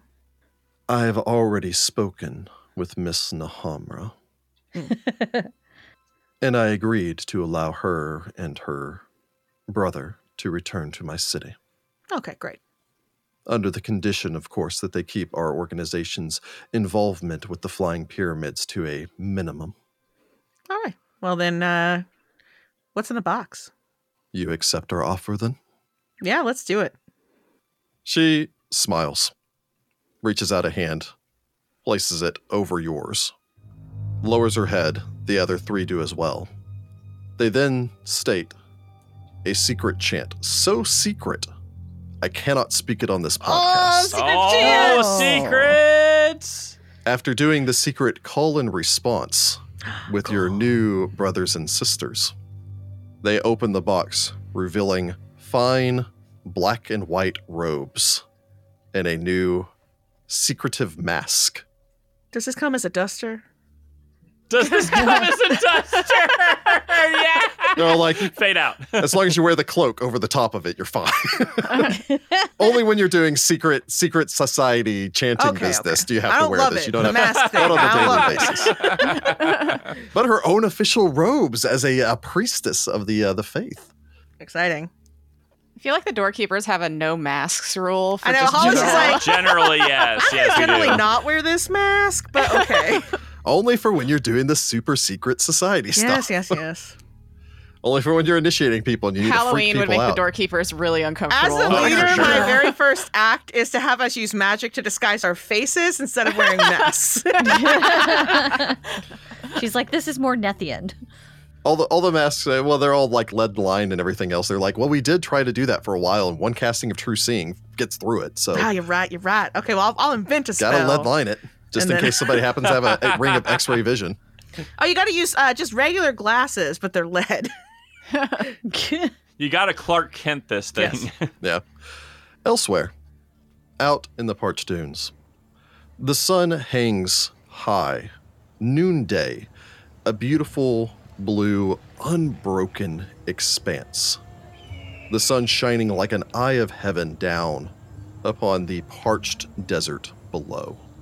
Here is a large, flat, a recess area, a depression, if you will, one time known as the salt flats of the parched dunes. Now you see a vast expanse, almost bereft of salt, covered in large, skittering, shining forms. There are signs of excavation in the sand surrounding the flats here. Towards the remains of the village, the village now having been restored, rebuilt in record time are large gatherings of multiple tribes of the desert people. Uncommon in the parched dunes, as they only gather at the assigned oases and in the assigned times. Now there's at least three, four, maybe five tribes gathered. Not just of the desert nomads, like the Bekan and the other tribes of Osirian's desert, but also of the desert elves the desert giants.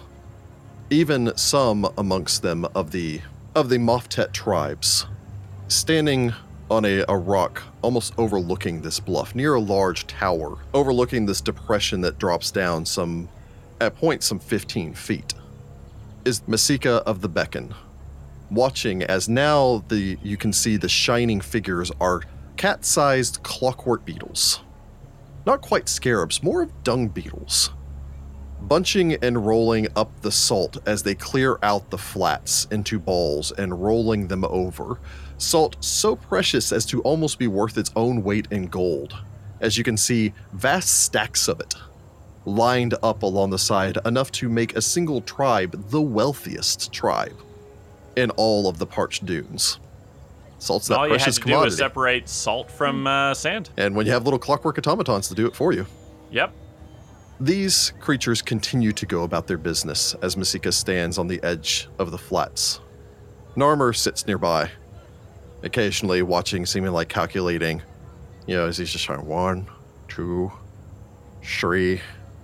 What are you counting? I'm just trying to figure out like how many shan boats worth of salt we have. A lot? I'm gonna say a lot. Like I think when we get back, we could build like a solid gold statue of maybe me, uh, but probably you. Why? we don't need solid gold statues, Narmer. Think how cool it would look. You remember when we walked into like Hakotep's big burial chamber and like the entire floor was gold? Wouldn't that be cool? We don't need gold floors. We, we need, you know, things for people to live with, like buildings, They could live with a gold statue. businesses, and trade, and maybe an inn. You know. Okay, all right. What about marble? Oh my God. We maybe marble. Okay. Maybe a marble statue. Okay, something to consider. Not pushing, just saying. Seek a size. After a long moment, another figure arrives. One that the audience has never seen before. A tall man, short cut black hair, falling down to just the nape of his neck, an immaculately trimmed black beard. The man steps up, lays a hand on Masika's shoulder, as he towers over her at uh, just a smidge over six feet. Your clockwork friend is right. Oh my God. We do not need gold statues, Dad. Do not encourage him. I'm simply saying, saving your people, ridding the desert of a threat, those full explosive people. Yeah, well, you know, they oh, so killed that's you. where she got her mouth Yeah, they did kill you. Yeah, me. exactly right. They they killed you, and so I had to take care of it, Yeah. and I did. It just led to a way bigger problem than I initially, you know, anticipated. and that's why I think a statue seems fair. I, I, I oh my god. Of all of us. Group Entire group. As you look about, you can see the various tribes here. The Beacon having been here for months now since you returned and spoke with the three wise women. Having come back here and aided you in digging up the ancient machines and establishing an actual entrance into Chisasek's vault, wherein you'd found so many pieces that repairing the machines yourself had been almost too easy. As if there was something about its construction that just seemed intuitive to you. As you watch, a steady gathering of people begins to make their way forward. Probably feeling a little nervous butterflies in the pit of your stomach at this point, since you did tell them noon today. As uh, as you look nervously down into the flats, back out to them. Narmer, this is gonna work, right? Yes, I am sixty-two percent sure. That's better than half. As you watch, your sister and mother come over to join you. Your mother having not let your father out of sight for like the last couple of months since you'd restored him back to life. That's fair. That's fair. That's fair. I mean, the dude was dead for a while. Yep. Like six years, yeah. Yeah, not as not as long as Atsu, but still. Sage comes up, reaches down, scoops up Narmer, just kind of holds him. The three wise women come over to join you as well. Nahima gives you a smile, nod, seeing your nervousness, lays one tattooed hand on your shoulder, and gives it an appreciative squeeze. There's a shudder through your feet. And after a second, almost like an explosion, a massive clockwork worm bursts up from the ground, rears up to about 16 or 17 feet, and then just slides down onto the sand. Even from here, you can hear the grinding sound from its massive three jawed maw, filled with stone breaking blades. A soft rumble goes through your feet, and then a few moments later, for perhaps the first time here in decades, centuries, a geyser of water bursts up from beneath the earth, and it rains in the parched dunes You're making it as rain. it falls back down to the earth. Even from here, you can see the wide arch of the rainbow stretching up from where the light passes through the spray of water. Screams burst out from the crowds, people cheering. Children, you can see them rushing down, sliding down the embankment to run forward towards the geyser as the water sprays down and begins to coat the sand.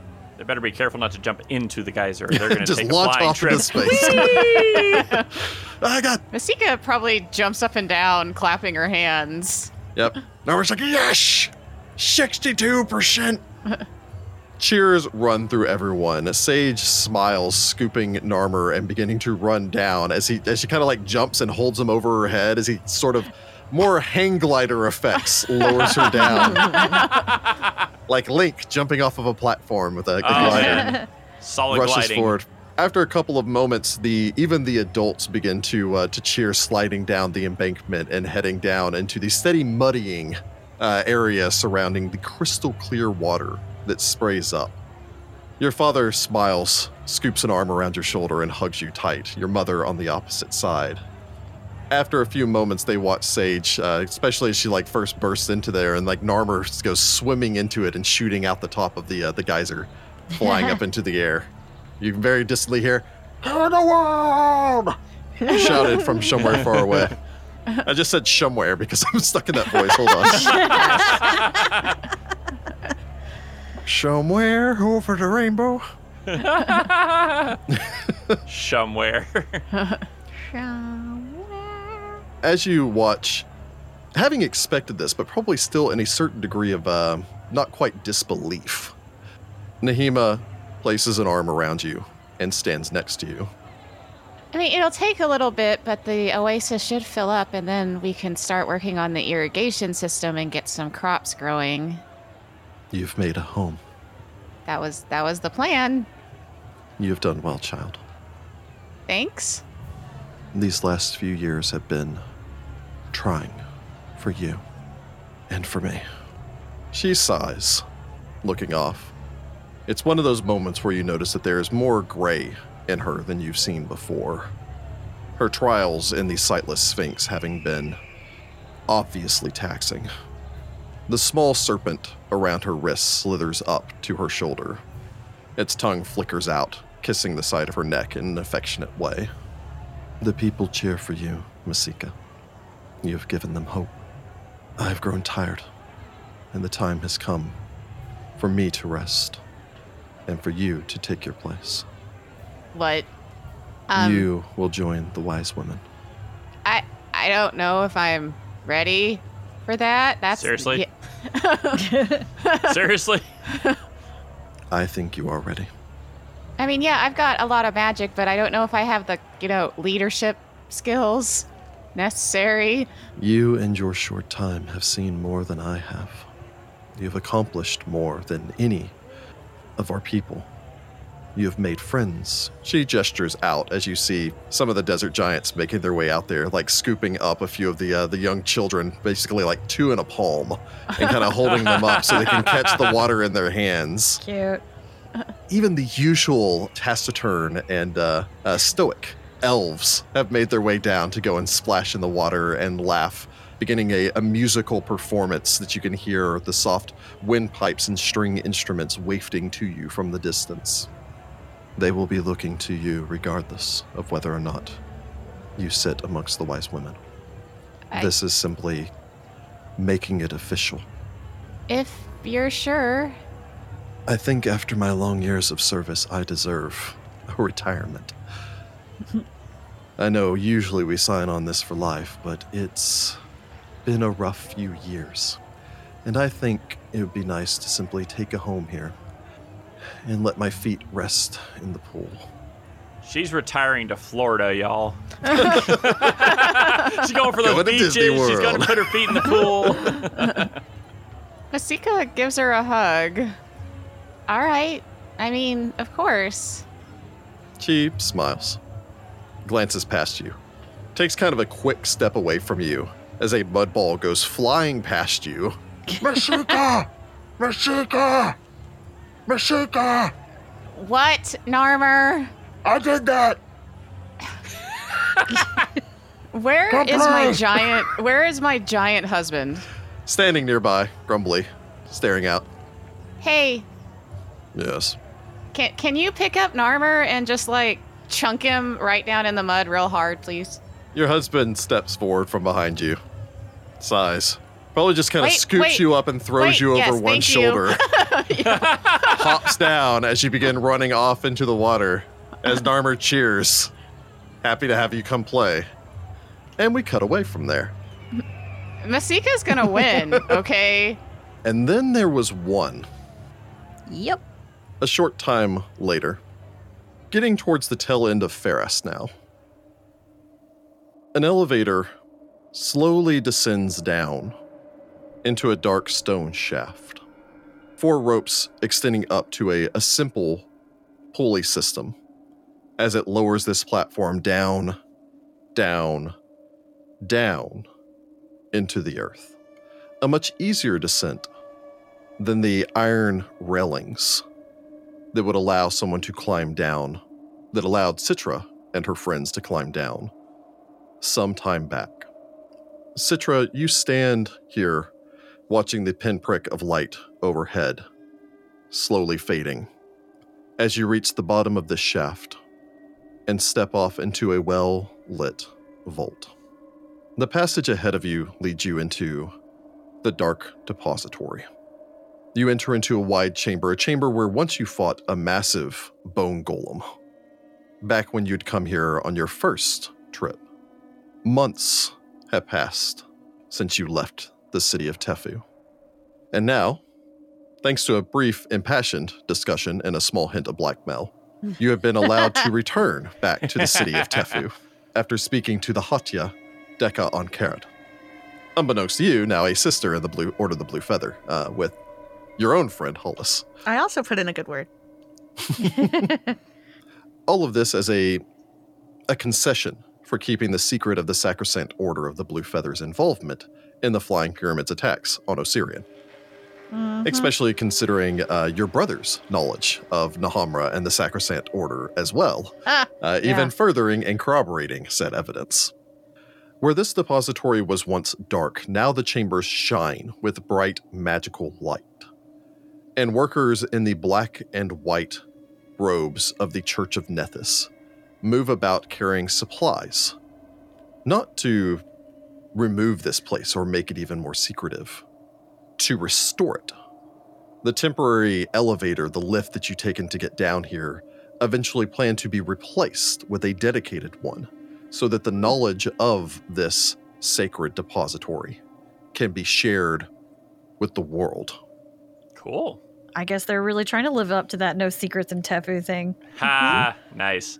you make your way deeper past a number of people that nod to you uh, in that friendly way as you've actually spent a few months now helping your parents in the restoration of this place touching up the wall paintings and adding back the color to make it look like the vibrant place it was before it earned the moniker the dark depository after a short time you find your parents your the tall form of your father and the shorter form of your mother looking over a table strewn with parchments depictions of the the wall writings as they attempt to determine what color combination would work best to restore it as well as your father's general knowledge pertaining towards engineering on how to ensure the structural safety of this place considering the number you did.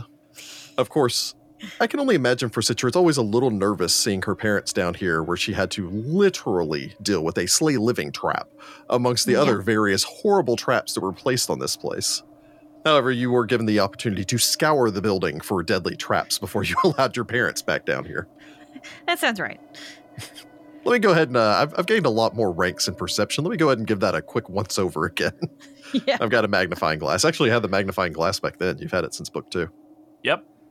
It's whether or not I remembered to use it. Yeah, that's true. Yep. As you step up, your father glances over, gives you a warm smile from behind his well trimmed, pointed beard. I'm glad that you stopped by to say goodbye before you left. It would have been disappointing otherwise. Not going to be gone for very long. That had best be the case. Your mother gives you a smile, stepping over, giving you a tight hug. I'm hoping that that Falta doesn't abscond with you somewhere. Don't worry. Even if he tried, I could hold my own. You have some levels on him. Yeah, I I do- definitely I have some do, levels on him by yeah. now. It's just going to be for a few days. Uh, That's my hope. Your father smiles and nods. The man looks tired, but in that good way. He has so much work to do now, as Deka Ankeret, beyond just providing you access back to the city, seems to be really leaning into this idea of revitalizing Tefu, not just as a place of secrets, but also as a place of learning. Yeah. And as such, long neglected murals and uh, structures in the city have now been getting a well needed facelift. Nice. Be safe and tell your friends hello, and that we thank them for their assistance. Don't worry. I will. He nods. Your mother just smiles, gives you a third hug. As again, she seems to be very nervous about letting you go, particularly after you told her the uh, some of the stories of what you got up to whenever you weren't here. She seems to be a little bit, perhaps, more protective than she was previously, which was I pretty mean, protective to begin with. I did bring her son back from the dead, though, so That that's is gotta true. count for Yeah. something. Yeah, I was gonna say you got to get some like major brownie points in your family for the "I returned your long dead son back to you." Back from the grave. I returned him from a pile of dust. Dang it! The two of them smile, wish you well. Your father gives you a quick, uh, you know, handoff. Here's a couple of things that while you're out of town, I'd like you to pick up if you see it in the market anyways. Errands. He's not above giving his 18th level, you know, or 17th level daughter a, a list of things to do while you're out. you turn, you make your way back. You send up the elevator back, uh, blinking, I imagine, into the bright light of day, into the city outside. As the lift reaches the top, a shadow blocks out the sun for a moment, and a arm extends down, offering a hand to you. Yeah, Citra takes it. You're lifted unnecessarily uh, out of the lift onto the platform as Falto smiles, takes back his uh, his hand, offers an arm, still dashing, uh, resplendent in his uh, his weird combination of Osirian and Taldane style, which seems to somehow work for him. somehow the the comfortable loose shirt seems to blend perfectly with the half cape that he's recently adopted. It's the magic. It's the magic of the swashbuckler to make it all work. Yep. Pure Yep, he's got one of those hats that's pinned up on one side. Wow. Things go well. yes. Uh, I think uh, if my mother had her way, she would uh, tie me down, though. Ah, to keep you from escaping. Uh, more to keep me from adventuring. Oh, Some of my stories may have, uh, uh, they were a little on the dangerous side for her taste. Of course, if you were tied down, it would actually be more dangerous for you because it'd be really hard to fight. But I understand where you're going from. yes. Are we are we ready to go? I think so. He smiles, takes your uh, your hand, places uh, his hand over yours as he begins to lead you down the the alleyway as you make your way off deeper into Wadget's Walk, this area of the city of Tefu. The sun shines from above as you head down towards the end of the alley. Balto leans down. I was thinking, maybe once we're done with this, and uh, you know, of course, I understand that your mother's a little paranoid about this, but maybe it would be fun to go on a, a little trip together. I promised to show you Absalom. there are camels there. I found out recently, despite the fact that uh, earlier on I seemed to have no idea what a camel was. I mean, every bit of the world is different. And my mother will learn to deal with it. I mean, she can't help but be protective. She's my mother. I understand. But, you know, it'd be nice to, to introduce you to my old stomping grounds and show off to all the people that always said that I wouldn't uh, amount to uh, to what I am now. World traveling adventure. Uh, also, I should really figure out what's going on with my father. He's gone back to talk to the Pathfinders, so that'd be nice to go back there and, uh, and figure out what's going on there. That would be a good idea. These Pathfinders, I always hear so much about them, but they have a very bad reputation around here. It's fair. I should really learn some sort of magic, maybe to send things to, kind of like you do. Not the brainy kind of magic, because that doesn't really seem to be my forte. But uh, from what I understand, if you, you have a charming enough smile, you can blast magic out of your hands. So maybe something like that. and uh, and a bloodline, and and, and a bloodline. Or a bard or I guess yeah, or a musical talent. Hollis did leave me with uh, quite a few notes that I am supposed to study before I see her again. You do get Some of like them are- weekly books delivered to your house. Yeah. You've signed up for the Probably. Hollis Magic Continuing Educa- Magic Continuing Education book CTEs. series. As you make your way down the path, you see the uh, the old sign for the Jackal's Prize swinging back and forth in the light breeze.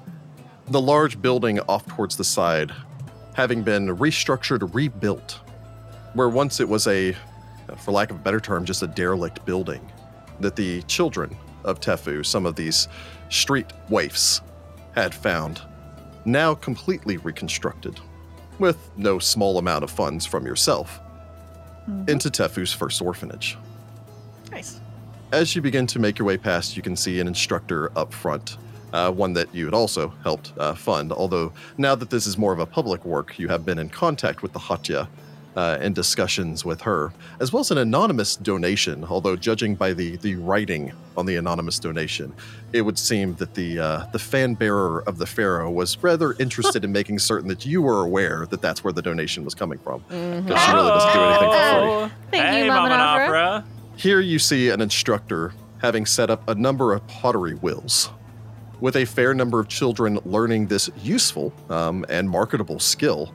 Um, some of them much more so than others, as some of them spin it way too fast, seemingly in an effort to see if they can sling off the clay onto the other students nearby, some of them with a greater degree of attention.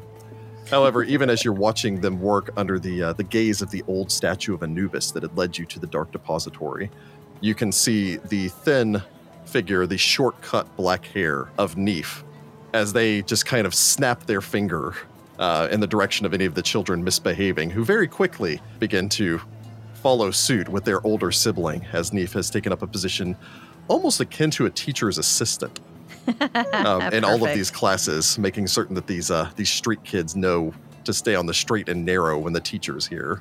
Teacher's assistant and part-time enforcer Nice. of Yep. discipline. They stop, give you a smile as you approach. Uh, nearby, you can see the, well, again, still thin, although quickly beginning to fill out form of Atsu. As honestly, he seems to have shot up a good two inches in just the last five months or so.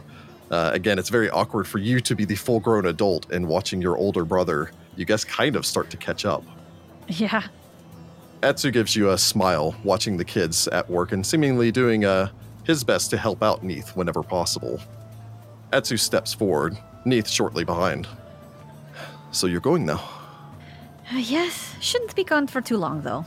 Mother's not going to let me out for sight, I don't imagine. Not for long, or at the very least, not out of the city. Uh, not without her. That is to be expected, considering uh, everything. You tell all of the others, thank you, again, for everything that they've done. Of course. Neef nods. And I'll do my best to keep everyone here in line. Mm, I don't have any worries about that. But hey, you've done some good stuff. Of course, having arrived, you'd already found that Neef had uh, invested the 10 gold pieces that you'd give them back in the day to even start to move things along in this direction. Uh, however, being able to show up and drop a couple thousand gold pieces definitely oils the will a great deal as far as the city's concerned in getting Yeah. something, some project like this approved. Neef kind of awkwardly shuffles their feet before stepping forward and giving you a hug. Citra definitely hugs them back. You know, I know the rumors and everything that you were involved in, all that craziness over there in Wati, but you did a lot to help the people here too. I've made way, my way around to multiple places doing crazy things, so. And now, hopefully, you'll be able to slow down, unless Atsu just kind of gestures over towards Folto, who gets the surprised look like, oh, wait, me? So he looks back. Unless somebody drags you into some other crazy adventures.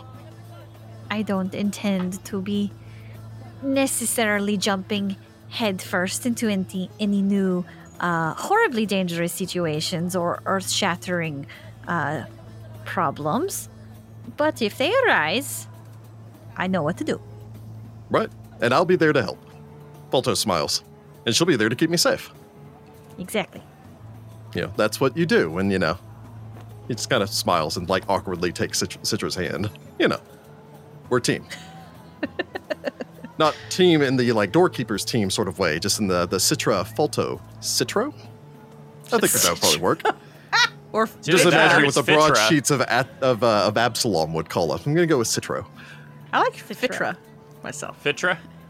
Fitra. or, or, Oh, or Faltra. boy. Faltra, maybe. Faltra? Yeah, Faltra's Faltra. Faltra's pretty kinda cool good. That's gonna be the the kid's name if you'll ever get married. Faltra.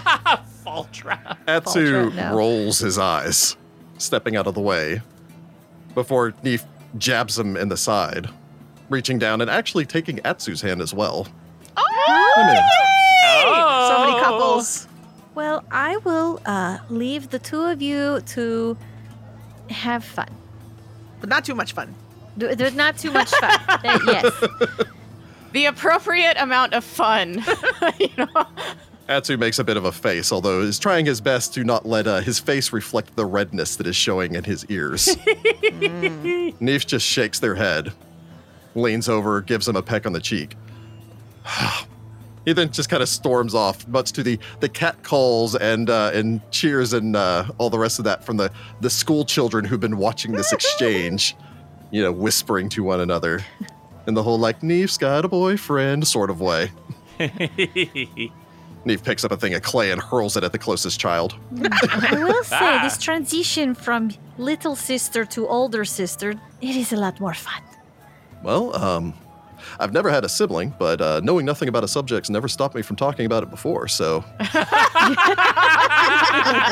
Falto smiles as the two of you make your way uh, off in the direction of the docks. I'll bring art supplies when I come back. The children yell and scream in happiness. Everyone gets a romantic happy ending, except for um, Hollis, because Hollis doesn't care. No, Hollis has the best ending ever. She gets to join a secret organization, and I she get gets to be to write a married to books and magic. You have Books to learn a secret call and response chant. Delightful. The best kind of love. Ah, So we get now to one last transition. Our story ends where it began the city of Wati, in southern Osirian along the Sphinx River, one of the three sister cities of Wati, On, and Tefu. Today is a celebration, an anniversary, if you will. A year has passed. Not since the eventual success of the doorkeepers over Hakotep, not since any of the the grandiose, huge accomplishments that you've made traveling through the desert. No. A year has passed now since the great raising of the dead. Since the awakening of the undead. Since you stood in defense of Wati. A celebration not just of that day, but of the weeks that followed to rebuild. A celebration of the champions who came to the city's defense when a pyramid darkened the sky and rained fire down upon it. The champions who safeguarded the city and even brought low said massive pyramid, which has, in essence, eternally changed the skyline of the city. We return to Wati With a new pyramid. with a new Oops. pyramid on it. I put it over there. Oops. At least it's all the way in the dead Yeah. city, except for the one part that smashed a wall. I Okay, That's mean, it smashed That's a true. You guys wall did a and it may good have destroyed that road, but you know they'll just like redirect around it. It's fine. yeah.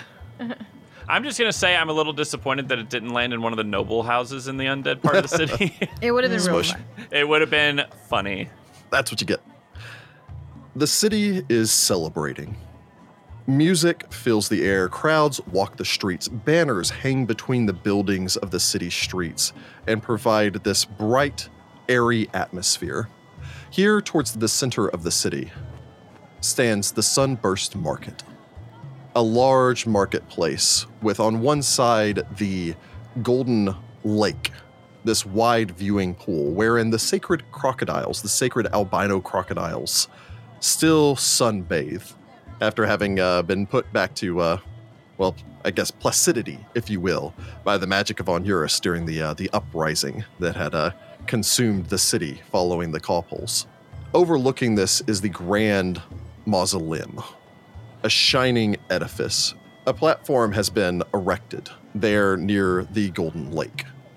A new platform, much akin to the one that had stood there during the lottery so many months, a year ago now. So much time having passed, but it seems like so little. All of you have shown here for your own celebration. The city's recognition of the doorkeepers and what the six heroes that have stood underneath that banner represented for the city. Sudi, you were the first to arrive. As I was in the original episode. Yep. I, but this time I'm not wearing a bunch of rope. I'm gonna say that. Just just you'd a normal made your amount. way, just a normal amount of rope.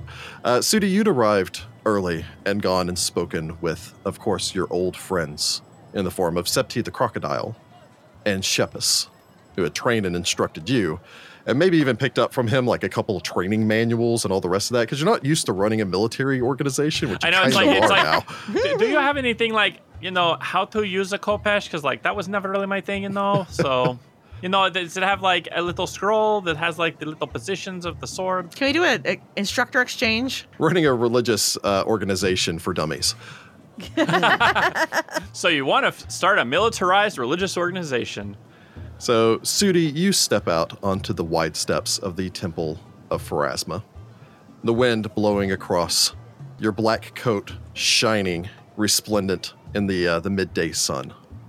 Again, covered with only a respectable amount of rope, not a massive amount of rope, as you were the first time you came out here. Not like a ball of rope walking down. I think it was only 50 feet the first It was time. Also, I think only you have 50 the feet of exact same rope. amount of rope, but now you have a magical place to store it, as opposed Yep. to before. Yep. So I just have a little bag. Yep. As you make your way down, you are shortly joined by Masika. Masika, you sailed your sand boat across the parched dunes. Sudi having gone separately since he came back here with, uh, you know, his beloved Idris, even though you could have offered him a ride, but apparently he didn't want it. Especially because you have a sand boat and also you can control wind, so you can make it super fast if you so wish. I dragged my husband with me, whether Yeah. he wanted to come or not. And armor is always there. So And armor. Maybe Sage tagged along. Yeah.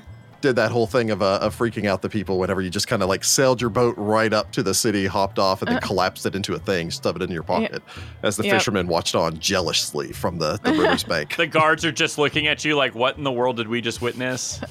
Magic. But again, everyone here knows you.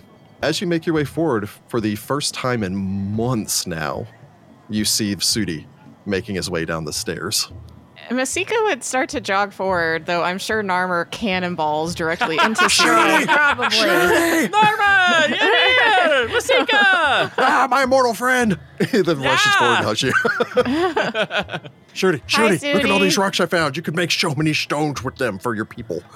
Huh. We'll look He's at this been, after the colle- ceremony. he's, he's been collecting pretty rocks for you, Sudi. That's creepy. Very conscientious of you, Narmer. I appreciate it. like a penguin. Oh, and also look at Stinger. He then gestures over. Uh, Stinger is now like three feet long as the crocodile is steadily and growing. is also awakened at this point Hello. because I made a promise. Hello, Sudi. Oh, you actually did the thing that make it uh, the talk. Yeah, you can yeah, talk I to me made a directly. promise. I'm down here. And uh, and Narmer would not let me live it down. no one listens to me. I'm listening, Stinger. Yes, sure. Masika reaches down and pats him. Yes. And probably picks him up like a cat because you know he's just like He's a three about as foot long as a caiman. cat, right? Yes. I spend most of my days swimming around inside of the the oasis now. I'm doing my part as I did whenever I was traveling with you to aid you and your companions in your your epic journey. Now I safeguard the oasis and Apparently, he remembers Mostly. everything. yes, everything. I knew all I've seen far more than I probably should have for a creature of my age. Do you want to meet the albino crocodiles? They have them in the pool over there. I would like to go over there and talk to them. That would be quite pleasant. I spend most of my days safeguarding children like a glorified lifeguard on the edge of the oasis, which is honestly fairly enjoys fun. it. Yes. They oftentimes use me as one of like those pool tube sort of things. They just kind of lounge over my back. Well, if you enjoy what you do, you never work a day in your life. It's true. I very rarely feel the urge to death roll, and that's mostly, you know, when I'm uh, just playing around. I think it's an instinctual urge. Every once in a while, I slap them with my tail, but I don't have a stinger anymore, so it's fine. I told you he enjoyed our journeys together. And you were right. He can also talk to the tooth and hookah Shockingly. guy, the little tooth and hookah Yeah. boy. oh yeah, go meet the tooth and hookah cracking out. It's true. Masika, I guess, will lead the way over to the pool just so Stinger can Yep, Stinger be slides near in. water. Narmer introduces everyone. Uh, as this is going, there's a you know probably a shout and a flash as uh, Hollis steps out of thin air. yeah, that As you're not about used to being on this this end of the teleportation, where it's just suddenly boom, wizard. I, I like true. that. Like Sudi just looks at that and goes, "Oh, that's what it was looking like." I always Hmm. did wonder what it looked like when we just appeared. Look around. Studio wave, just like bringing up an arm. Oh, nice. I hustle on over. Hi, Hollis. I finished my book. I finished it, and I brought all y'all a copy. This is big. This is I huge. immediately pull out like a thousand page book and give each of you a This is thousand huge. This page is like the biggest book I've ever seen. It- well, it's got all the stuff in it. Well, except for the stuff we're not allowed to say. I look at Masika, you know what I mean, and uh, stuff that just didn't feel like a good idea to include. Um, Give one another pointed look. where's Citra? She's not here yet. Ah, okay. Well, Oh. fine. I put her book back. Uh, pretty much shortly after you say that, you know, you probably notice the uh, the flamboyant uh, Falto before you notice Citra as Falto makes Oh his way forward. here comes Falto. Big, well, so never big dramatic probably, uh, half I cloak pull it back billowing in the wind. so Citra's probably with him. He, Yeah, Citra. Therapy. Of course, I, I say that. However, I think if Citra's packing all of her gear and everything else, she's covered in like gold bling and various magic items and all the rest of that. So, I just arcane sight. I, oh my God, my the pain. ah, So, so much bright. magic. Hello, everyone. Welcome back to Wati, everyone. I mean, I wasn't here for very long, just when we knocked a pyramid out of the sky. So at least this time we're not in such a hurry. it's nice. we'll Masika take you to the looks bar. Around. The tavern is good.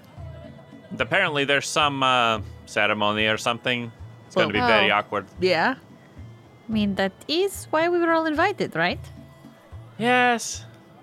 It's going to be a whole thing. hmm I got you a book too. I give it to Citra. I'm gonna need help with illustrations, but we'll talk about that later. Oh, you do realize you've sent me at least uh, 20 or so books in the last few months. Oh, do you need more books?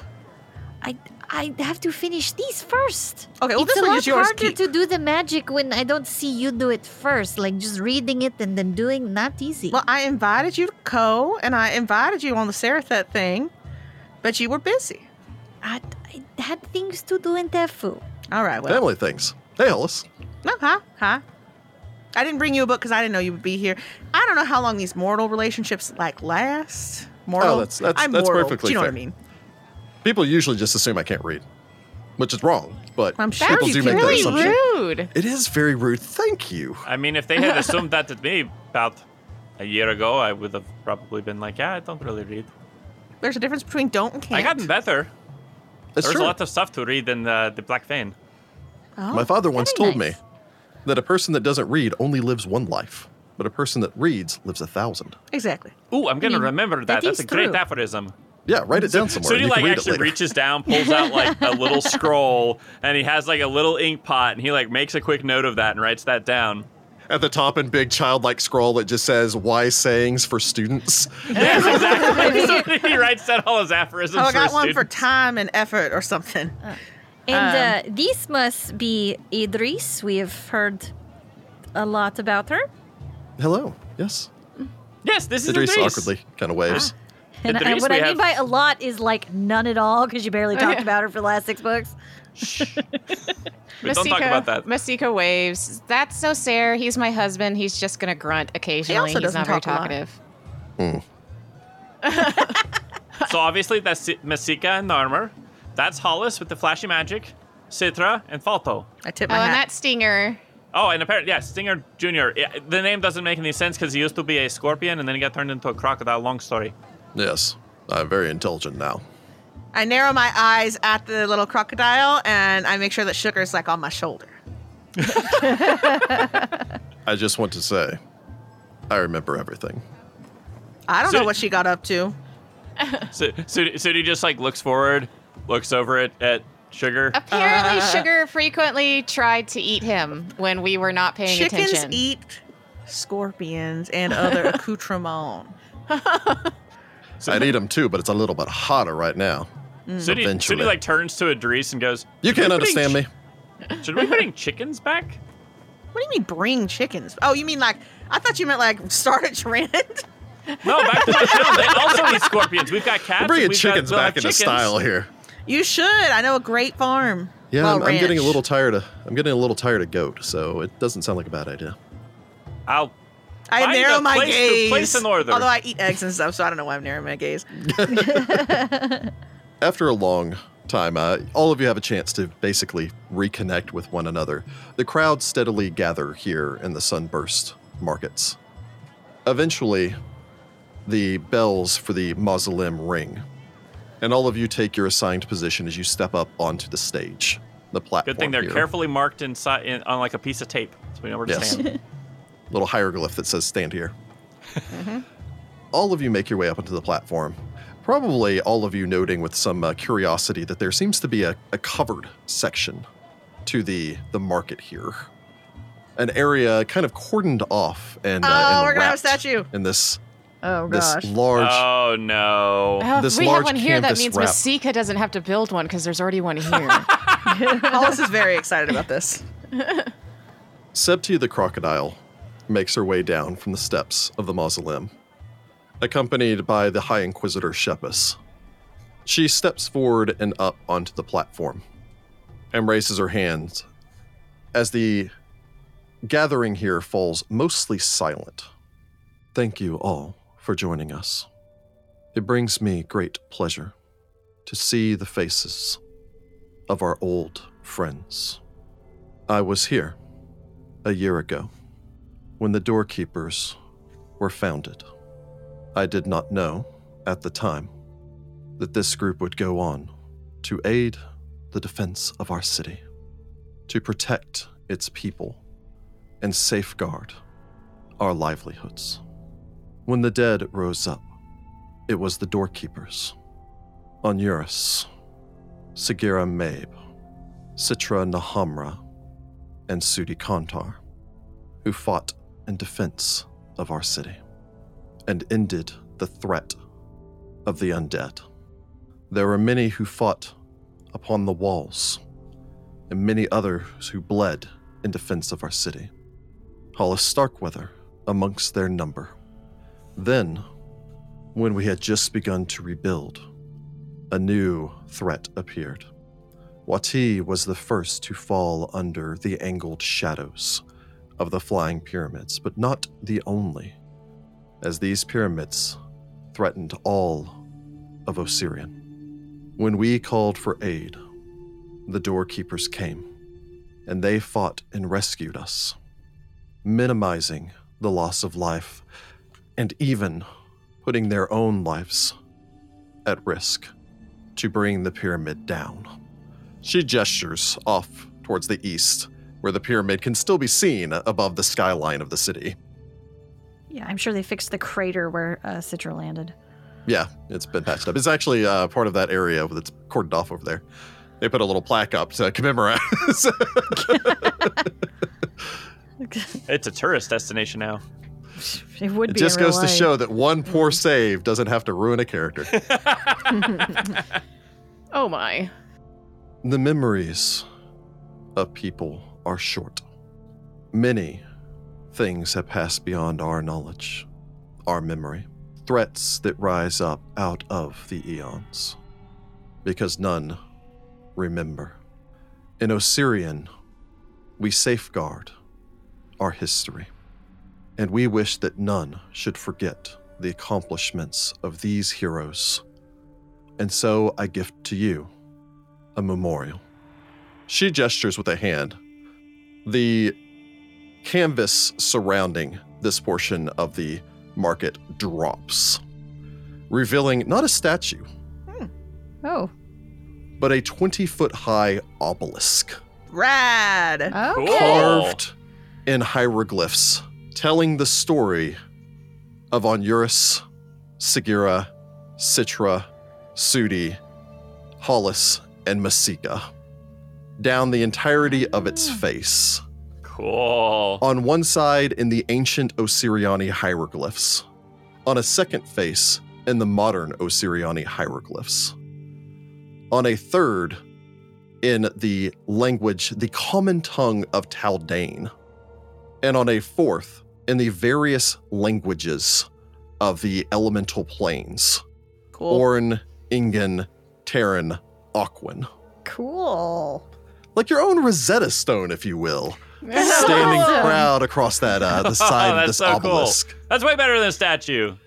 Cheers erupt from the crowd as people make their way over to uh, to view this. As you're going to only assume that they've been constructing it in secret behind this canvas. Mm. Although, again, having been a street kid here, Sudi, I'm certain you're like, oh, I'm, I know some of the street kids peeked their heads in there. Oh, yeah, for sure. I gotta send my parents a note. They're never gonna believe this. You got your own Rosetta Stone. I got my own obelisk. Look, Narmer, now you don't need a statue. You have an obelisk. That is know goes well? pretty awesome. I'm going to go over there and find out where I am. He then flies off to go and uh, find out where he is well on the with story. an obelisk is a statue. Don't encourage him, Hollis. Oh my no, god. we don't need a statue. Septi turns to all of you as the crowd begins to cheer. We're all just standing there awkward. The High Priestess of Pharasma smiles. You have done exceptionally well. I do not know the full details of what it was that you did, but I believe that Wati, Osirian, and perhaps even beyond owe you a great debt of gratitude. We thank you for your trust in us, for believing in us when, let's be honest, our story was quite far fetched. Yeah, I wasn't here for that part, but I'm glad I helped stop the pyramid. also, I hear you have a temple of Nethys in the in the necropolis, and I'd love a day pass. You are welcome to go if you so wish. Yes. We have considered contacting the Nahamra family about helping us to restore some of the old sites within the necropolis. I think they would be more than willing when they finish their current project. There's a lot of libraries in Tefu. I'm certain that it will take some time. I suppose then, uh, I imagine you all enjoy your uh, your celebration here, probably awkwardly because again, you were never necessarily the grabbing the limelight kind of adventuring group. Definitely not. No. Falto Yep, helps. as the uh, as the day wears on, you all decide to make your way off. Uh, once most of the crowds have gone about to do their own thing, inspecting your uh, your new obelisk, which looks phenomenal um, in the classic Osirian style. Nice. Before making your way to the uh, the Tooth and Hookah to enjoy your evening, uh, making your way in. There's cheers from the crowds as you're here, uh, sitting at a table, uh, surrounded by friends.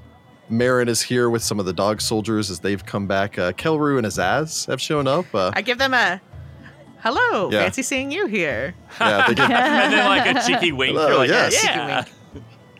you know, there's the uh, the various gathered uh, individuals. I mean, of course, Tepnib is here as well, uh, chatting off in a corner, in his uh, more than happy to come over and chat it up with all of you. Oh, see invisibility. I can see Quasent. Yeah, you can Yeah, see Narmer Kwasin and hopping Kwasin around. made friends, so Narmer can Yep. talk to Kwasin. Narmer and Kwasin are like are great friends, and then Stinger is introduced uh, to Toothy, um, the resident crocodile for the Tooth and Hookah, as they're all kind of hanging around together and chatting. So I suppose to to end this off, all of you spend the evening seated around a table in a room full of friends, listening to the tales of distant lands, stories of adventure and danger, tales of heroics and tragedy. These stories intrigue and excite all of you. However, you, of course, have struggled down a long road to get to here, the end of your journey, a place where you can finally rest and enjoy the fruits of your labor. As you listen to stories from these adventurers, from the dog soldiers or Kelru talking of distant lands, even Falto discussing what he's heard, you hear these stories of wars, invasions, and rebellions in faraway lands. But those are stories for another time and for different heroes. And we'll pick it up with one of those stories next time. Ba-da-ba-ba, ba-da- Oh my We did it! Woo! And Victory! it's done. Wow. 222 episodes Oh of that's butt so kicking for goodness. Oh man. Uh, we are going to be doing a after party, of course, on the Saturday following this. That will be Saturday, November 19th. Yeah. 8 o'clock Central. Bring your questions. And uh, you can come and join us for our discussion over the events of uh, I mean, it's pretty much going to be an AMA kind of thing, I think is really the plan. So Yeah. bring your questions, talk to us. We're, it's going to be a celebration of, uh, to be perfectly honest, by this point, uh, while only like four and a half years of podcast, basically five full years uh, since we more or less started the recording stuff in January of the Find the Path podcast. It'll also be where we're going to announce what we are doing next. So if you're interested in hearing the continued adventures of the Find the Path crew, pop in then and, uh, well, get your questions answered. Yep, yep. And I suppose uh, with that, good luck, Pathfinders. Bye, Oh, Pathfolk! We'll see you next time. Bye, bye, folk. Oh, We did it. We did Oh, it. man. We did it.